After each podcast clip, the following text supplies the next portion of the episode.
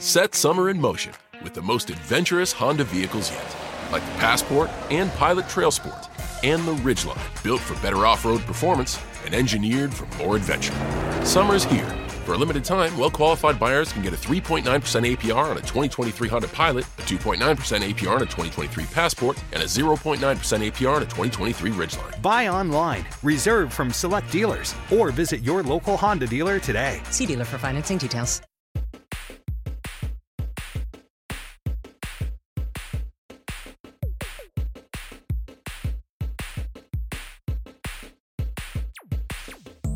E buonasera ragazzi, bentornati di nuovo su Floppy Disk. Siamo tornati con una settimana di ritardo, purtroppo abbiamo avuto un po' di problemi la settimana scorsa, ma non importa, andiamo avanti. Abbiamo rimandato questa nuova puntata, ma le prossime rimarranno esattamente come da scaletta, esattamente come ogni due settimane, quindi c'è stato solo questo slittamento, non dovrebbero esserci altri cambiamenti. Io sono come sempre Matteo Pizzirani e qui con me ci sono Marco Valle. Hola! Matteo Scannavini. Hello! E Mirko Mazzatosta. Solo in voce però, solo in voce è timido. Ti vergogni? Non si è pettinato. Perché dovete sapere che così. Il nostro Mirko, insomma, si è preso il Covid, quindi forse, non so, è un po' scarmigliato, c'ha in bocca il termometro per la febbre, non so, c'ha il morso. Sto ancora pure... Quindi... Mamma mia. Ma cos'è quella roba? Frittaglie e patatine fritte. Ah, è proprio quindi... il tipico pasto del malato. Sì, mangia sano oggi. Esatto. Bene. Deve non preoccuparsi su, poverino. Purtroppo... Il Covid non è trasmissibile tramite podcast, quindi potete continuare a guardarci e ascoltarci, non è un problema. Esatto. Potrebbe mangiarsi anche un pipistrello in questo momento Mirko, che non la faccherebbe comunque a nessuno. Comunque ragazzi, purtroppo siamo Lewisless questa sera, nel senso che non c'è Lewis, quindi faremo una pessima figura come al solito, ancora peggiore del solito durante l'HD Oggi Giochiamo Oggi, ma quindi direi a questo punto di partire subito con la nostra esecuzione pubblica e quindi dare voce a Scanna e partire a bomba per l'anno 1983. Fantastico. Allora, intanto mi pongo anche la micromissione di creare una specie di sigla per questa rubrica, perché secondo me ci vuole, e anche quello di cui parleremo dopo mi ispirerà a creare qualcosa, quindi un micro jingle o qualcosa per la prossima volta ci sarà. Fico. Va bene, questa volta non c'è, ma stiamo parlando di un anno veramente importante, soprattutto nel mondo dei videogiochi e in quello del cinema. 1983. Partiamo dai videogames come duopo. Allora, in quest'anno ci sono tanti esordi, soprattutto a livello hardware, però succede anche un grosso patatrack di cui parlerò brevemente più tardi, che insomma praticamente declinerà la vita del mondo videoludico, specialmente negli Stati Uniti, per almeno un paio d'anni. Allora, partiamo dai videogiochi che hanno esordito nell'anno 1983. Pensavo che la lista fosse più folta, ma diciamo che ho raccolto due o tre nomi sopra tutti gli altri. Allora, abbiamo un vecchio... uno dei... forse il laser game più famoso di sempre. Stile cartunesco e una difficoltà che ancora oggi è ricordata tra le peggiori della storia, che Dark Souls ci spiccia a casa, e sto ovviamente parlando di Dragon's Lair di Don Bluth, se non sbaglio. Anche quello? Okay. Direi sì, mi sembrava che fosse di Don Bluth. Di Don Bluth, scusami. Sì. Va bene, che esordisce nell'anno 1983 e ancora oggi, insomma, almeno la sua veste grafica è ricordatissima e apprezzatissima. Poi abbiamo probabilmente il titolo che ha distrutto più controller nella storia dei videogiochi. Esattamente. L'idea del button mashing non so se l'abbia inventata questo gioco qui, ma se non l'ha inventata diciamo che l'ha portata, no? Cioè, alla consacrazione, diciamo. Io mi ricordo che, diciamo, l'originale Track and Field non l'ho mai visto, cioè l'ho visto ma non ci ho mai giocato. Però mi ricordo dei track and field, dei sequel, dei cloni, delle cose epoca Amiga, che aveva lo stesso tipo di controllo. E tu ti devi immaginare, forse anche sull'Atari 2006 avevo qualcosa di simile, però sull'Amiga devi immaginarti questi joystick tipo che erano in plastica proprio assemblati, quanto era facile farti rimanere la manopola in mano e la base in un'altra, ma proprio una cosa quasi matematica. Quindi forse per quello che non mi piacciono tanti giochi di sport, ho avuto dei trauma a livello primordiale.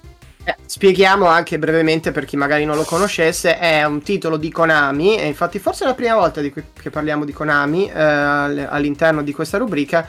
In ogni caso è un titolo di Konami che praticamente è un gioco di atletica dove diciamo che l'unica cosa praticamente per vincere nelle varie gare era spingere i pulsanti a una velocità supersonica e muovere il coso. Esatto, sì, anche spostarsi. Poi abbiamo l'esordio di... Finalmente l'idraulico, che non era ancora idraulico, ottiene il suo primo gioco, però non è quello che pensate voi, ma stiamo parlando di Mario Bros. Non Super Mario Bros, che è quello che è passato più alla storia. Mario Bros è il titolo che ha preceduto appunto Super Mario Bros, ha introdotto il personaggio di Luigi ed è il... eccoli, sì, come da uovo di Pasqua di quest'anno. Ah, beh, bello. Bello, non sì. Male come uovo di Pasqua. Sì. E quindi introduce il personaggio di Luigi ed è il gioco quello più arcade basato, ve lo ricordate quello con tutti i tubi, le tartarughe con il guscio appuntito? È spesso stato rilasciato da Nintendo come minigioco nel corso della storia, perché effettivamente era così. Tipo le moschette, se non sbaglio. Sì, anche... quindi non è un piattaforma su Atari 2006 quello.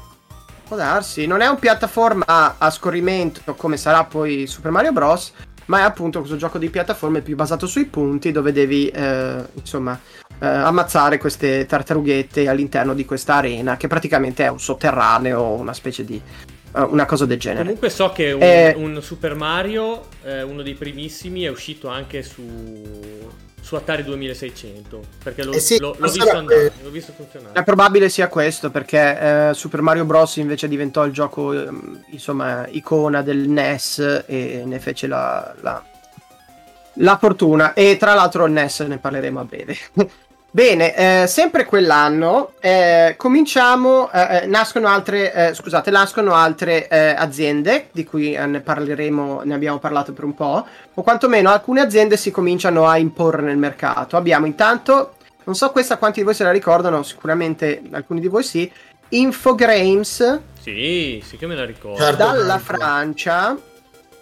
Scusate, era sempre bellissimo il suo logo, che era questa specie di armadillo a spirale. È vero. E, allora, diciamo che è una casa di cui sicuramente tutti quelli tra anni 80 e 90 avranno giocato a qualche gioco.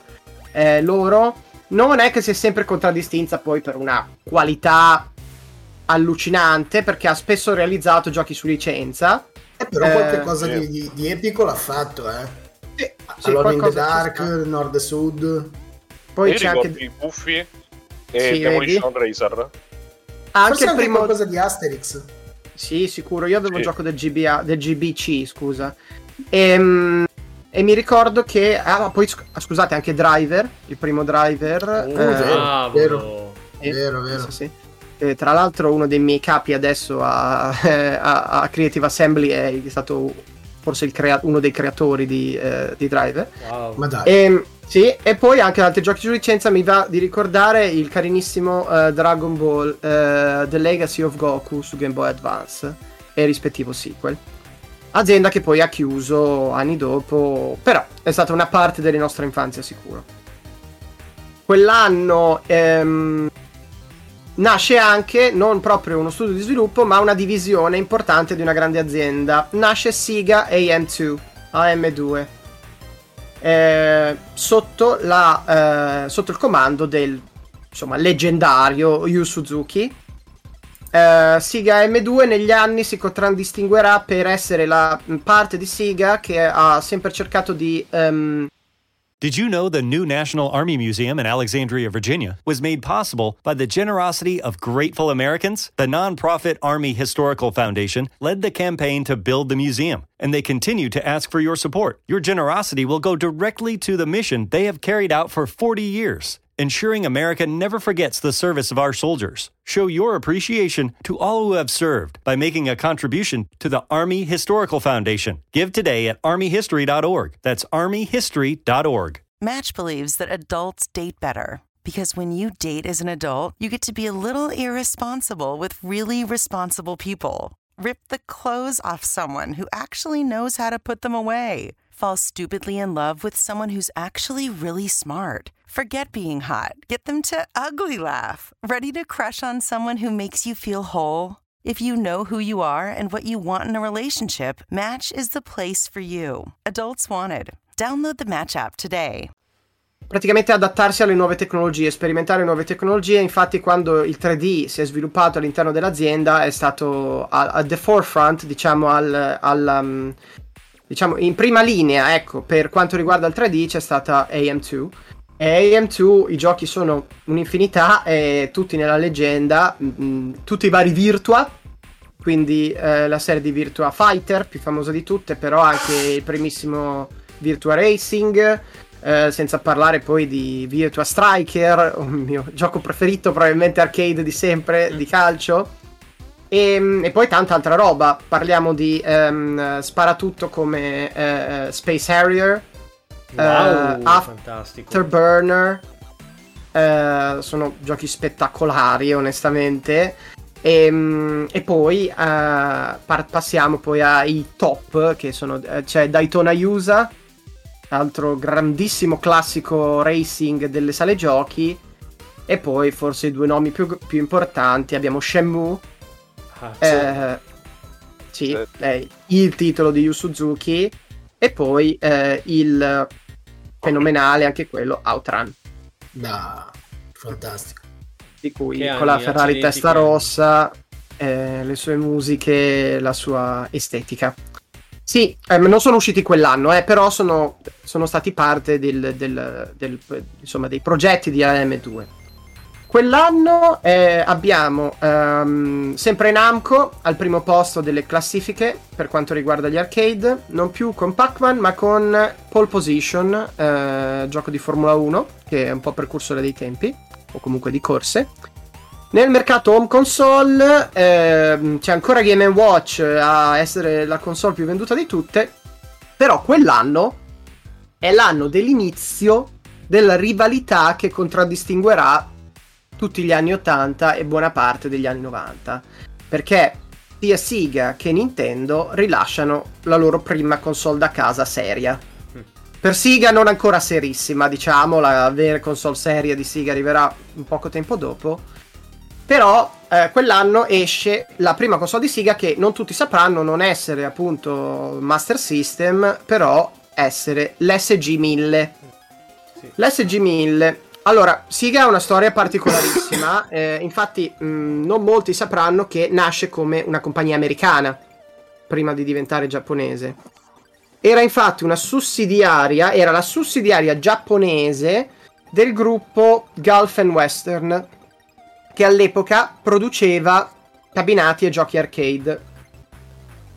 Questa società venne venduta in quegli anni, questa sussidiaria giapponese venne venduta in quegli anni alla sconosciuta Bally Manufacturing di Chicago, e quando venne venduta appunto a questa società, la sezione giapponese, visto che non condivideva molto i piani di questa Bally, che poi non si è più sentita nel corso della storia, decise di fare di cose in proprio e quindi si prese una certa libertà, si rinominò appunto Sega e fece uscire, e in pochi anni sviluppò e fece uscire la sua prima console, che esce appunto quest'anno. E questa console, ho guardato, non ci sono dei giochi che sono arrivati fino a noi insomma non sono rimasti nella storia, e questa console è stata sul mercato venne prodotta per poco più di un anno, riuscì a vendere un discreto quantitativo di unità, specialmente in Giappone, si parla di una coppia di milioni di unità, però diciamo che fu quella che mise Sega on the map sul mercato. e da quel momento in poi dopo si svilupperanno tutte le altre storie di cui parleremo in altra sede, perché quell'anno invece chi veramente uscì sul mercato giapponese ma raggiunse poi il mercato americano soltanto un paio d'anni più tardi fu l'inizio di tutto, onestamente, per quanto riguarda il mercato console come lo conosciamo oggi, ossia il famosissimo Family Computer, ossia il Famicom, che noi conosciamo meglio come Nintendo o NES, per dirsi il Famicom è una anche delle console con il design più brutto in assoluto. Ma no, dai, non è vero. Il Famicom è osceno, dai. No, quello giapponese a me piace. Quello giapponese, no, beh, il NES sì, è carino, un cubettino, un quadratino. Quello giapponese piace anche perché tra l'altro ho sempre desiderato la versione del GBSP, quella con i colori del Famicom. Infatti quando arrivò da noi sarà un po' cambiato. Comunque possiamo parlare del primo vero grande successo home console globale, perché alla fine della fiera arriverà a vendere 62 milioni di console, che sono una quantità impensabile per l'epoca. Sì. E ancora oggi tante console che escono non riescono a superare, diciamo ha venduto credo più di Xbox One, o diciamo più o meno sì, come sì, Xbox sì, One decisamente, quindi cioè pensate a quanto è grande il mercato dei videogiochi adesso rispetto a quanto era all'epoca. Allora, breve storiella sul Famicom, qualche dettaglio. Allora, è partita con il nome in codice di Gamecom, molto vicino alla fiera di Colonia a cui andiamo noi adesso. Fu un progetto secondario all'interno di Nintendo, che però decise di non fare soldi soltanto con gli arcade oppure con i Game & Watch, ma di espandersi al mercato casalingo. La cosa interessante, voleva essere di già un sistema 16 bit nei primi piani originali, quindi non a 8 bit come uscì, cioè voleva già essere quasi a livello del Super Nintendo, che arrivò invece X anni dopo. Questo nel progetto originale, però nonostante c'erano dei prototipi già pronti, fu il presidente Yamauchi, che è sempre stato un genio ma anche di abbastanza braccino, però con una scelta comunque sensata, decise di ridurre l'investimento e di produrre una console più accessibile al pubblico, perché ovviamente una console 16 bit negli anni 80 sarebbe costata un putiferio, certo. E quindi decise di fare qualcosa di più economico e magari investire in qualcos'altro, per esempio in alcune caratteristiche particolari, come non so se sapete che nel secondo controller del Famicom, non nel primo, c'è un microfono. Ah, non lo sapevo. Sì, c'è un microfono e ci sono e alcune succede in alcuni giochi, soprattutto rilasciati in Giappone, che poi interagire con quello che accade a schermo con il secondo giocatore tramite questo microfono. Tra l'altro ci fu anche un'altra curiosità, è che il D-pad, come aveva anticipato Matteo qualche puntata fa, del NES è stato preso di peso dal D-pad del Game Watch. Sì. Quindi si sono andati a risparmiare di qui e di là per proporre però una console che sul mercato giapponese uscì a il prezzo di 14.800 yen, che al prezzo il cambio attuale sono circa un 135-140 euro, però anche solo aggiustati all'inflazione sono una 200 di euro mal calcolata, che comunque insomma era molto più accessibile di quello che ti sarebbe costato comprarti un'altra console o un PC da gaming all'epoca, e questo fu ovviamente fondamentale per il suo successo in quel periodo. Niente, cos'altro, finisco dicendo un paio di cose, ossia che nella lineup di lancio troviamo principalmente conversioni arcade di titoli già rilasciati da Nintendo, quindi Donkey Kong, di cui avevamo parlato, Donkey Kong Junior e il famosissimo Popeye, che doveva essere originariamente gioco di Mario, e il successo di NES tuttavia non fu immediato, perché tra l'altro quando uscì Nintendo dovette richiamare una buona parte delle console perché ci furono dei problemi alla scheda madre, e in Giappone almeno questo, prima del lancio americano che come detto avvenne un paio d'anni più tardi, e quindi ci furono anche questi problemi al lancio, però dopo insomma nell'epoca, soprattutto dopo il lancio di Super Mario, insomma diventò il successo che conosciamo, e fu anche forse la ragione principale per la quale l'industria si riprese dal mio prossimo argomento, che è il crash del 1983. Già. Allora, il crash del 1983, intanto parliamo di qualcosa che principalmente si riferisce al mercato degli Stati Uniti. È lì che la bolla specialmente si era creata, non che in Europa e Giappone non ci furono insomma delle ripercussioni, però parliamo di un mercato degli Stati Uniti che in quel periodo, in 3 anni dopo il crash dell'83, calò del 97% per quanto riguarda gli incassi nel mercato home console. 97%, stiamo parlando di da più di $3 milioni a $100.000. Porca miseria. Dollari. Cioè è una roba incredibile, è pazzesco pensare come l'industria si sia potuta ritirare su da qualcosa del genere. È una vera e propria estinzione di massa, cioè hai azzerato tutto. Sì. I fattori tanti, difficile raccontarveli in pochi minuti. Comunque ci sono una sovrapproduzione di hardware, ma soprattutto di software, per quelle che erano le richieste dell'epoca, giochi sviluppati in poche settimane, mesi, dalla qualità spesso terrificante.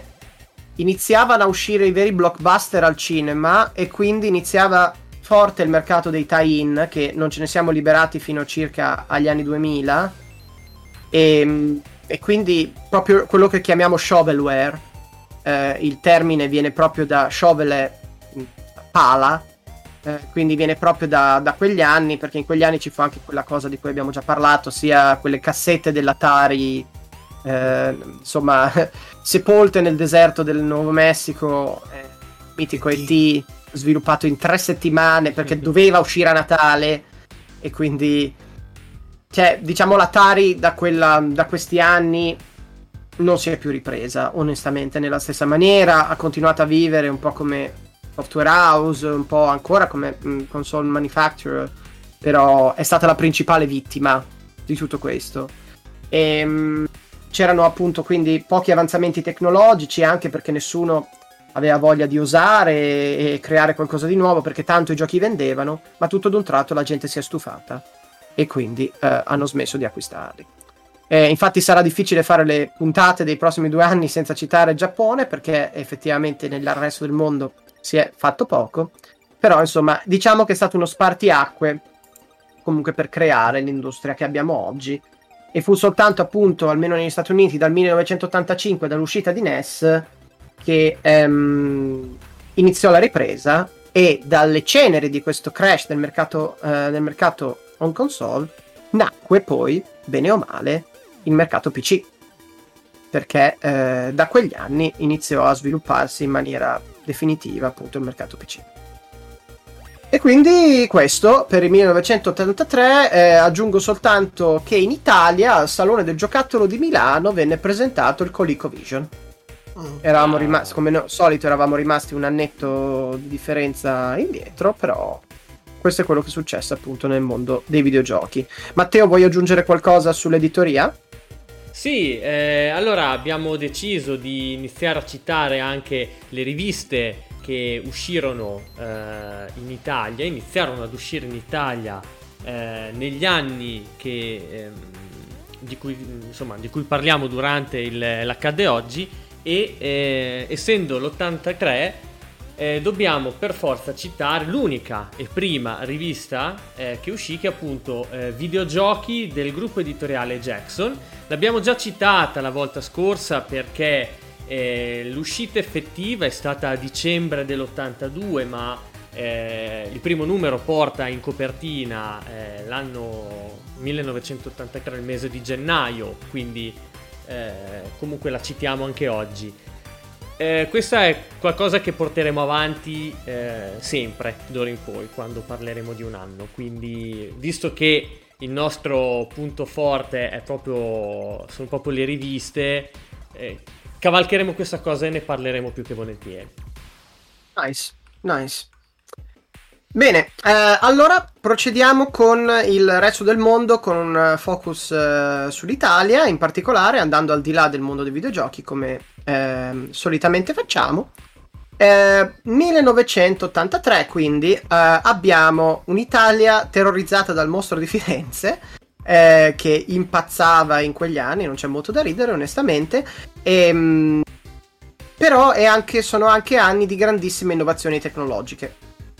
Grandissime innovazioni tecnologiche e qualche soddisfazione sportiva. L'Italia, questa la devo citare perché sono io, l'Italia è campione d'Europa di basket per la prima volta, sì, guidata da Dino Meneghin nel 1983 a Strasburgo se non mi sbaglio. Benissimo, e oltre a questo, come dicevo, innovazioni tecnologiche. Adesso non tutte queste hanno raggiunto l'Italia in quell'anno, però le volevo citare un po' così velocemente perché sono tutte cose che hanno insomma marchiato il mondo della tecnologia per gli anni a venire. Quell'anno, cambiando nome da una rete interna di nome ARPANET, arriva la primissima versione insomma, primissima versione iniziale, l'embrione di quello che poi sarà la ragione per la quale ci stiamo parlando da quattro posti diversi, abbiamo un sito, giochiamo ai videogiochi, bla bla, ossia internet. Quindi non una roba da poco. No. Poi la sua diffusione... ha rovinato i giovani, diciamolo. Sì, esatto, ha rovinato tutto.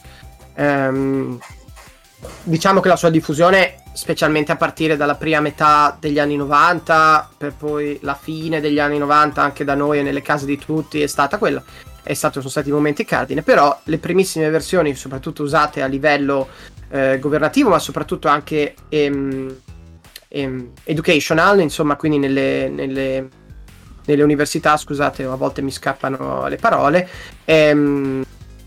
è iniziato proprio nel 1983 e non lo sapevo, pensavo fosse un pochino dopo, ma insomma l'anno prossimo saranno 40 anni. Yes. Bene, poi con lui arriva pure anche uno dei programmi più utilizzati di sempre, ossia altra ragione per la quale siamo qui, ossia Microsoft Word alla sua prima versione nel 1983. Abbiamo... Sì, nel mondo della moda, diciamo, però moda tecnologica, dalla Svizzera, una mania che contraddistinguerà soprattutto in Italia, oserei dire, tra anni 80 e 90, quella degli orologi Swatch, che ancora oggi sono presenti, però io ricordo che in casa mia erano un'istituzione, ce n'è una collezione di 50 probabilmente, in un armadietto, e li conservo ancora con piacere. E poi, sempre parlando di grandi innovazioni, dalla Motorola viene rilasciato quello che possiamo considerare a tutti gli effetti come il primo cellulare. Palmare, tra l'altro, nel 1983, esatto. E invece dalla compagnia che fu di Steve Jobs, un'altra innovazione non da poco, perché il mondo dell'home computing... diventa sempre più importante grazie alla release del probabilmente il modello più famoso di tutta la storia di Apple, ossia l'Apple Lisa. Ecco, esatto, che si chiamava come la figlia. Esatto. Come abbiamo scoperto dai vari biofilm, dalla qualità altalenante su Steve Jobs. Bene, passiamo quindi alle varie sezioni. Passiamo a quella dei nati. Niente di che, un po' di cantanti. Allora abbiamo un campione del mondo di calcio del 2006, Romano Totti. No, Totti più vecchiotto di così. No? No, abbiamo Capitan Futuro De Rossi, Daniele De Rossi, mio mito personale, grandissimo. No. Sì, 83. Totti sarà da 80, forse, non so, cosa così. 81. 86. Era più vecchio, d'altronde era lui il capitano successivo. Era più vecchio tipo di me, Totti. Però Totti. Forse l'ho già citato in un'altra puntata, se non mi sbaglio. In ogni caso, proseguiamo con la musica. cantante non italiano, però che ha fatto le sue fortune in Italia e che in questi giorni sta presentando l'Eurovision. Bellocetto dal Libano. Mica. Bravo. Poi abbiamo una rapper improponibile che però ogni estate ci propone delle canzoni che alla fine finisci per ballare da qualche parte. Baby. Bravo. Oddio. Ti vedo sul pezzo. No, vi prego, dai. Una volta ho letto, scusate, questa della una volta ho letto un tweet che diceva: ringrazio Baby K che all'inizio di ogni sua canzone urla il suo nome così che io possa cambiare la radio. E poi abbiamo il frontman di un'altra band che molti troveranno improponibile, qualche canzoncina l'ho anche apprezzata. Stiamo sempre parlando di un romano. Il Piotta. No, una band. Cioè non ha il suo nome. La band. La band. No, molto più trash. E aspetta, diciamo trash. Questo. No, non trash, però diciamo che è diventata famosa recentemente. Cioè è diventato famoso recentemente. Non è uno che ci trasciniamo dagli anni 90. Ma è una band.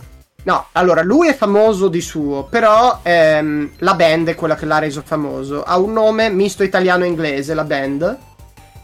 I Nanowar. No, parliamo di roba super... Nanowar of Steel, ma guarda che spaccano. Ma ragazzi, sì che spaccano. Norwegian reggaeton, va l'alleluia. Ma di cosa stiamo parlando? Sì, va bene, però non è quello. Insomma... Vabbè, ultimamente Netflix ha dedicato un film anche a una sua canzone e lui era tra gli attori perché faceva un concerto all'interno del film. La band sono i The... Non lo so. I The Giornalisti. Ma chi è sta gente? E Tommaso Paradiso. Ma chi è questo? Beh, dai, roba indie. Beh sì, però insomma indie fino a un certo punto. No, dai. La persona... Io non ascolto la radio, io ascolto solo programmi per radio, non ascolto musica, quindi queste cose... Sotto il sole. Mamma mia. Di Riccio, questa Marco. No. E poi abbiamo... Non so, non è... Meglio in Nanowar. Abbiamo un uomo che vi dico il nome e vedete, ma qualcuno di voi saprà che invece il suo nome d'arte è un altro, ma un genio onestamente. Abbiamo Michele Rec. Zero Calcare. Ah, esatto. Ah, beh, esatto. Zero Calcare, sì, grande. Sì, uno dei più grandi fumettisti degli ultimi anni, un vero genio, voce della mia generazione, della nostra generazione. Vero. Sì. Allora, passiamo ai temutissimi film, radio e TV. Brevemente, allora alla radio abbiamo forse l'album che lanciò una band irlandese, la band irlandese nel mondo della musica, i Cranberries. No, la band irlandese è un'altra, per quanto voglio bene. Ah, gli U2. Ah, ok. Esce l'album War degli U2 quell'anno. Le canzoni, abbiamo una canzone tratta da uno dei film che vi avrei citato dopo, che film appunto che parla di musica e di ballo, e la sua canzone principale è una hit che è rimasta negli anni, era forse il primo posto addirittura della classifica, quindi parliamo di tratta da... Te direi o Dirty Dancing o Footloose. No, li hai sgarrati entrambi, però siamo vicini. Siamo molto vicini. Footloose credo sia dopo. Stiamo parlando di Flashdance. E la canzone è Flashdance. What a Feeling. What a Feeling, esatto. Quella che c'è la tipa con gli scaldamuscoli che fa tutto. Esatto. No. Poi Match believes that adults date better because when you date as an adult, you get to be a little irresponsible with really responsible people. Rip the clothes off someone who actually knows how to put them away. Fall stupidly in love with someone who's actually really smart. Forget being hot. Get them to ugly laugh. Ready to crush on someone who makes you feel whole? If you know who you are and what you want in a relationship, Match is the place for you. Adults wanted. Download the Match app today. Poi abbiamo una canzone stupidissima, cantata ancora oggi appunto, anche questa come coro da stadio, e parla della bellezza di andare al mare e di potersi sdraiare sulla spiaggia. È una canzone spagnola, o quantomeno famosa alla playa, di Righeira. Esatto. Grandi Righeira. Esatto, da non confondere con una canzone dance di qualche anno dopo. Io ho ascoltato molto di più quella. Vabbè. Esatto, anch'io generalmente, però va bene. Poi abbiamo il re del pop, che fa uscire un altro suo famosissimo titolo dedicato a una donna, Billie Jean. Esattamente. Belli, la so questa, raga. Raga, Michael Jackson. Esatto.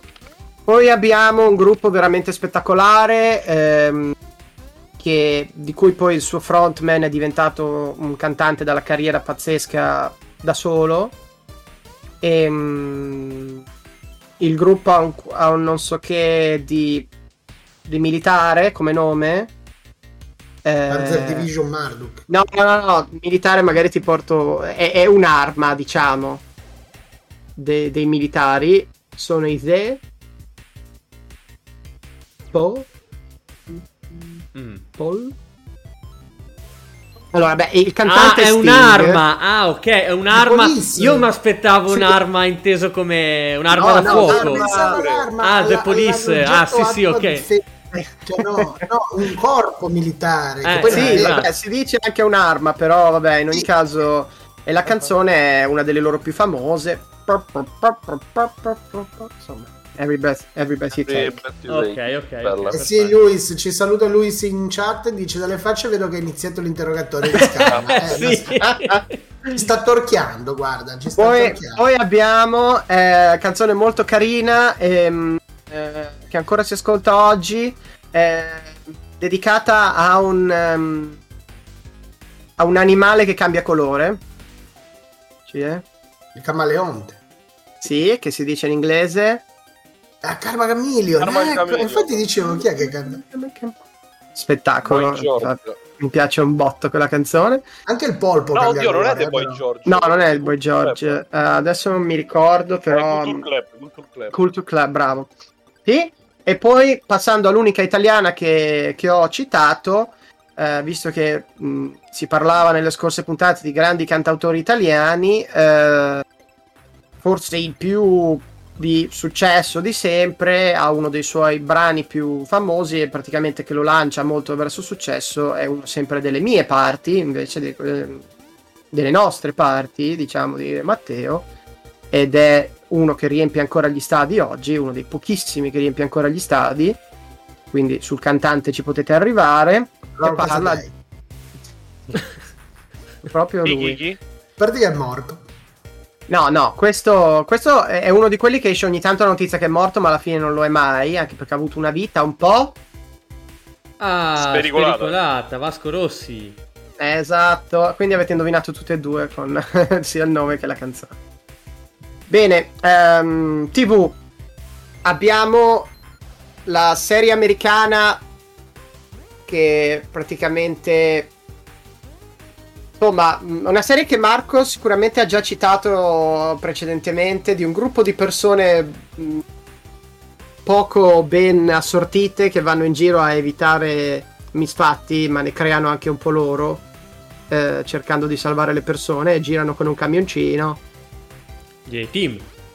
Esatto. Grande, A-Team di quell'anno. Bellissimo. Poi rimaniamo... Allora, ci sono un po' di programmi e un po' di cartoni. Allora, i programmi sono italiani. Perché vibra stentolare. Bandiera gialla. Sì? Okay. Tutti insieme! Così si balla. Esatto. Sventolare, bandiera gialla, appunto, un terribile contenitore estivo di quegli anni. Poi abbiamo uno dei primi programmi a premi che hanno avuto un grandissimo successo, dove diciamo che un suo coro che veniva detto in certi momenti è entrato nella leggenda e anche un po' la sua presentatrice. Ah, cosa? Ok, il prezzo giusto. Esattamente. Grande. 100, che cazzata. Ah, io me lo ricordo benissimo. Ah, ecco la mitica Iva. Cioè, di cosa stiamo parlando? Sì, ma te parli di Iva Zanicchi, ma io mi ricordo quando lo conduceva ancora Gigi Sabani. Attenzione, ma anche lui è un mito, effettivamente. Sì, ma io me lo ricordo che lo conduceva Gigi Sabani, altro che... L'altro, mi sfugge... Te caga dietro i divani. Sì, Iva Zanicchi tra l'altro caga dietro i divani. Già. Poi abbiamo un altro programma, allora, condotto da una persona che è stata in prigione, giustamente anche... Portobello. No, è una persona che si è reinventata negli anni come santona. Vanna Marchi. Il Vanna Marchi Show. Oddio. Ma c'era un programma di Vanna Marchi? Sì, questo? Io me la ricordo solo dalle televendite. E poi abbiamo un programma che ha contraddistinto un'era, non la mia perché ero troppo piccolo, ma sempre un contenitore di sera tardi, pieno di comici e anche, esatto, e anche numeri musicali. Ma pensa com'era diverso la cosa. A parte che i contenuti adesso li impiccherebbero tutti, cioè quelli che perché, ma sera tardi neanche tanto, era prima serata, Prima serata. Io ricordo che la domenica la guardavo con mio padre e ridevamo. Cioè mi faceva proprio, guardiamo Drive-In, sì. E ci guardavamo Drive-In perché c'erano i comici, perché c'era, mi ricordo tipo fantastico che c'era tipo il dottor Beruschi che mi faceva morire dal ridere. Scusate, visto qualche giorno fa uno di quei momenti trash, il film del paninaro troppo giusto, non mi hai il nome, chi era? Braschi? Ah, Beruschi. No, Beruschi era il dottor Beruscus, Beruscao, quelle cagate lì. Ok. E invece Braschi era Enzo Braschi, sì. Enzo Braschi. Ah, perfetto. No, perché io ho veramente Braschi. Qualche ricordo molto molto sfocato, perché io veramente, cioè, quando avevo, ma non andavo neanche all'asilo, c'ho qualche immagine del drive-in qua e là. Non so quando ha finito di trasmettere. Comunque un 8-9 stagioni l'hanno fatte. Primi anni 90 forse. Quindi. Sì. Ah, io l'ho mancato in pieno. Giusto. Bene, scusatemi, taglio un po' perché c'è ancora tanta roba e mi sto dilungando troppo, scusate. Passiamo ai cartoni animati, temutissimi. Forse preferito di Marco. Visto per quel poco che ti conosco, che alla fine non è così tanto poco. Candy. Quello è il secondo. Il primo di cui insomma. Ma è serio questo? Io lo so. Sì. Un biondo protagonista avvenente. Un biondo. Cavalca animali di dubbia dimensione. Sì, esatto, lui. Master of Universe. Ma perché è avvenente? Dai, non può avere avvenente. Cioè, la faccia da cazzo. Non, anche dai, la pettinatura. Però... trasposto a... sì. Secondo me, se hai quei muscoli lì e quel telaio lì, sei avvenente di default per me. Poi non era neanche così brutto, dai. Matte, ascolta, visto che tu sei molto anglofono, mi confermi questa cosa? Però non so se magari è un termine di slang americano. Che la parola E-man è uno slang come per dire fustaccio, ragazzone. Non mi suona, ma può darsi. Io ne conosco tanti di modi, tipo hunk si dice beefcake, sì, in maniera molto slang. Che tipo c'è sta leggenda che tipo quando l'hanno disegnato le prime volte proprio tipo, ma questo come lo chiamiamo qua? E-man. No, è carino, E-man, ci mettiamo un trattino, cioè, controllerò in ufficio con i madrelingua. Mi sembra, però magari è un termine proprio americano, cioè statunitense, no? Sai. Sì. Allora, poi passiamo a tre cartoni che hanno contraddistinto tantissimo la mia infanzia. Allora, abbiamo il primo che la sigla iniziava così. Dun dun dun dun dun dun dun dun dun dun dun dun. Ah, sì, è l'ispettore Gadget. Bravo. Cazzo, ma è così vecchio. Sì. Porca miseria, ricordo anch'io Gadget, me lo ricordo, però a me personalmente non è mai piaciuto particolarmente. No, io ero fissato, eh. Cioè, avevo anche il giochetto con lui con la testa che aveva l'elicottero sopra. Sì, era bello, dai. Ispettore Gadget. E con quel cane che aveva. Bellissimo. Poi abbiamo parte l'invasione dei roditori di quegli anni e no, questo è più stupido. Alvin Superstar. Sì. Alvin Rock and Roll, Alvin Superstar. Esatto, lui. No, ma non avrei mai detto che questi cartoni erano più vecchi di me, cioè io me li guardavo durante Bimbo. Sono arrivati in Italia anni dopo. Ah, ecco, ok. Sì, queste sono le date proprio di prima trasmissione negli Stati Uniti. Io Alvin, giusto, anche vabbè, Gadget me li ricordo che ero proprio piccolo, quindi sono arrivati qualche anno dopo, ma non così tanti. No, probabilmente no, però sono quelli che sono rimasti evergreen, li hanno ritrasmessi fino ancora oggi credo che rimandino. Esatto, sì. E ma poi chiudiamo. Inizio 2000 me li ricordo, quindi. Sì, anch'io li guardavo ancora. E chiudiamo con un fenomeno che ha anche prodotto un videogioco su PS4 un annetto e mezzo fa. Dal nome che, se ve lo dico in giapponese, molti non sanno neanche, magari voi lo sapete, immagino che lo sappiate di cosa si tratta. Ci sono state 850 serie di questo Spokon, che il termine è, e il termine potrebbe aiutarvi, è il genere di manga che si chiama Spokon, perché sono manga dedicati allo sport, e questo è il re di tutti gli Spokon, esattamente, ovvero Holly e Benji. Ah, cioè il re di tutti gli Spokon è un altro, però questo diciamo che come era quello del baseball, mica. Beh, sì, poi c'è Hajime no Ippo del pugilato, che continua ancora oggi, però il re è un po' considerato quello di Takehiro Inoue, ossia Slam Dunk, direi. Però questo qui, Capitan Tsubasa, Holly e Benji, è stato quello che in Italia ha avuto un effetto sui ragazzini tra gli anni 80 e 90 clamoroso, 10.000 sigle, che capiamo. E poi c'era anche quella più vecchia, mi ricordo quella. Esatto. Ma curiosità, ragazzi, lo conoscete voi invece? Ma era su reti private. Gigi la Trottola, Dash Cappelli. Ma sei matto? Ma mi chiedi se conosco Gigi la Trottola? E poi lo facevano su Super 3, non so se... bianca, sì. Non mi piaceva, però, ti devo dire. Mi stava un po' sul cazzo, però... Era odio. Lui era da bruciare, ma il cane era più da bruciare, cioè... Comunque vabbè, Holly e Benji, anche gioco recentemente. Film e finiamo qua, ragazzi, un anno clamoroso al cinema. Partiamo con i più grossi, che non uno dei grandissimi capolavori del cinema, insomma, thriller, noir, insomma, non noir, comunque insomma, thriller poliziesco, insomma, Brian De Palma,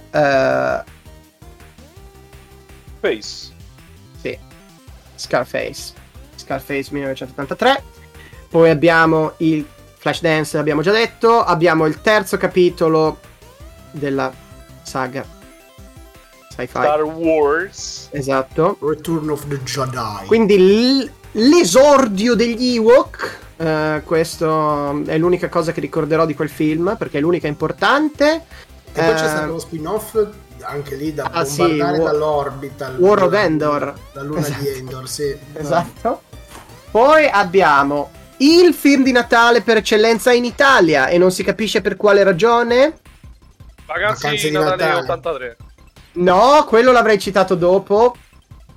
Però il film di Natale per eccellenza ancora moderno in Italia è Tutte le sere di Natale su Italia 1. Una poltrona per due. Taggia. C'è pochissimo. Ragazzi, Landis un maestro, poltrona per due. Poi abbiamo il film forse che ha lanciato la carriera di Tom Cruise, Top Gun. No, questo è un pochino meno conosciuto, Risky Business, ha lanciato la carriera di Tom Cruise. Poi abbiamo il film di una serie TV, diciamo, diretto da David Lynch. Quindi ai confini della realtà. Twilight Zone. Sì. il film meno famoso chiaramente della serie, però c'è. Poi abbiamo un pochino di robe che vi ricordo io, che magari non vi faccio indovinare perché sono più di nicchia, però sono miei consigli. Abbiamo film tratto, questo è più famoso, con Christopher Walken, tratto da un romanzo molto bello di Stephen King, un film dove una persona praticamente dopo un incidente si trova a, toccando le persone, a poter vedere il futuro, anzi la morte, come avverrà, delle persone con cui viene in contatto. The Dead Zone, la zona morta, del 1983, bellissimo, io sono un fan di Stephen King, quindi questo mi è piaciuto molto. Poi abbiamo un po' di film che vi consiglio. Abbiamo la serie di l'inizio di una serie di film non conosciutissimi in Italia, ma strapopolari negli Stati Uniti, film comici con Chevy Chase e Beverly De Angelo. I film sono stati tratti praticamente da una serie di racconti scritta da John Hughes principalmente, che di questi anni ve ne parlerò tanto perché è forse il mio regista preferito anni 80 e vi farò una testa così.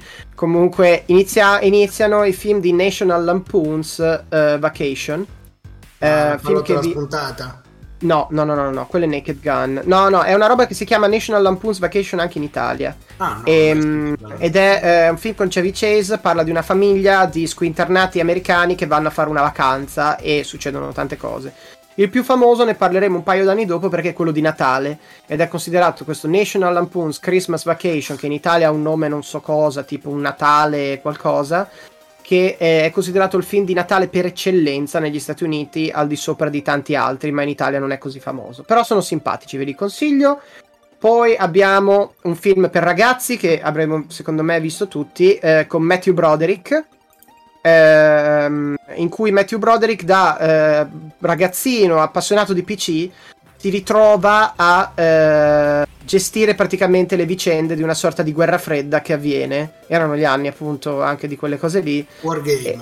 Bravissimo, Wargames. Bello. Gioco, molto un film bello, veramente molto carino. Anche ora, anche oggi è molto bello. Sì, assolutamente. Ed è anche citato in Ready Player One, tra l'altro. O Ready Player 2, non mi ricordo. C'è tutta una sezione dedicata a quel film. Poi abbiamo... il vero inizio della carriera di degli attori più famosi della storia del cinema, ossia Tom Hanks, che se dovete, cioè aveva già fatto qualcosa prima, però Tom Hanks ha il suo primo ruolo davvero protagonista in questa commedia, perché non so se lo sapete, negli anni 80, vi consiglio, ce ne sono un po' da recuperare di commedie, perché negli anni 80 Tom Hanks, come poi iniziò anche Bruce Willis, nacquero come attori di commedia per poi diventare quei, insomma, attori d'azione o quantomeno più seriosi che abbiamo conosciuto nella storia. Questo film c'è su Disney Plus, si chiama Splash, una sirena a Manhattan. Sì, l'ho visto, con Daryl Hannah, se non sbaglio. Sì, esatto, che è tornato d'attualità negli ultimi anni perché Disney, quando l'ha messo su Disney Plus, ha fatto una terribile mossa di editing, veramente fatta con 2 lire, per nascondere il culo della protagonista, che si vedeva, perché la protagonista è una sirena che si ritrova spedita a Manhattan, quindi nuda, e viene trovata da Tom Hanks, e c'è una scena in cui si vede il popò, e quindi Disney ha attaccato dei capelli finti, perché lei aveva già i capelli lunghi, gliene ha attaccati altri sotto in una maniera terrificante, che vi consiglio anche solo di andare a vedere quel fotogramma perché è ridicolo, per la censura di Disney prima che arrivasse Star. Esatto, poi vi consiglio, perché poi su Star adesso abbiamo, sì, adesso ci sono tette, culi, uccisioni, Pam e Tommy, con Tommy lì che parla con il suo pene. Va bene, ok, capolavoro secondo me Pam e Tommy. Tra l'altro poi, quindi, passiamo a un altro, sempre commedia, sempre di uno che poi è diventato un attore molto serio, ma in quell'epoca faceva anche film così, Michael Keaton in Mr. Mamma. Sì, che è un film praticamente che parla di lui che appunto non è più il classico uomo anni 80 che provvedeva alla famiglia, è l'uomo invece che rimane a casa con i bambini, commediola simpatica. E poi finisco con un film che si chiama I ragazzi della 56esima strada in italiano, che in verità è un bellissimo film, ed è un film, diciamo, un coming of age movie, che sono i miei preferiti generalmente, e è un film che è, tra l'altro, la regia è di Francis Ford Coppola, quindi stiamo parlando di, insomma, elite del cinema. Ma vi leggo semplicemente i componenti di questo cast. È un film che parla di una gang di ragazzi nell'America degli anni 60, abbiamo il protagonista che in verità non se lo caga nessuno, Thomas Howell, non è un attore famosissimo, ma abbiamo dentro Matt Dillon, Ralph Macchio, che poi è diventato il Karate Kid, Patrick Swayze, che non ha bisogno di presentazioni, Ghost, tutti i vari film che ha fatto, Rob Lowe, che un altro molto famoso, adesso magari non vi viene in mente la faccia, ma è molto famoso ultimamente in Parks and Recreation e tante altre cose, Emilio Estevez, di cui ve ne parlerò, è il fratello di Charlie Sheen. Ah, ok. E questo era il nome, diciamo, originale della famiglia, Estevez. È stato molto famoso perché l'allenatore di del film, quello stoffa sul ghiaccio, come si chiama in Italia, comunque insomma i Mighty Ducks, il film quello sui ragazzini che giocano a hockey, su cui magari ve ne parlerò in un altro momento, che io ho visto centinaia di volte da bambino. E poi abbiamo niente proprio di meno che Tom Cruise, quindi in questo cast di ragazzi che poi sono diventati stelle del cinema. E adesso vi prometto che in una futura puntata vi parlerò del gruppo di ragazzi di cui facevano appunto parte Tom Cruise e altri attori dell'epoca, che si chiama il Brat Pack, che era un gruppo di attori che c'è una storia molto interessante dietro, che vi racconterò in una puntata futura, che giravano appunto intorno a tutti questi ragazzi e ragazze che facevano film negli anni 80.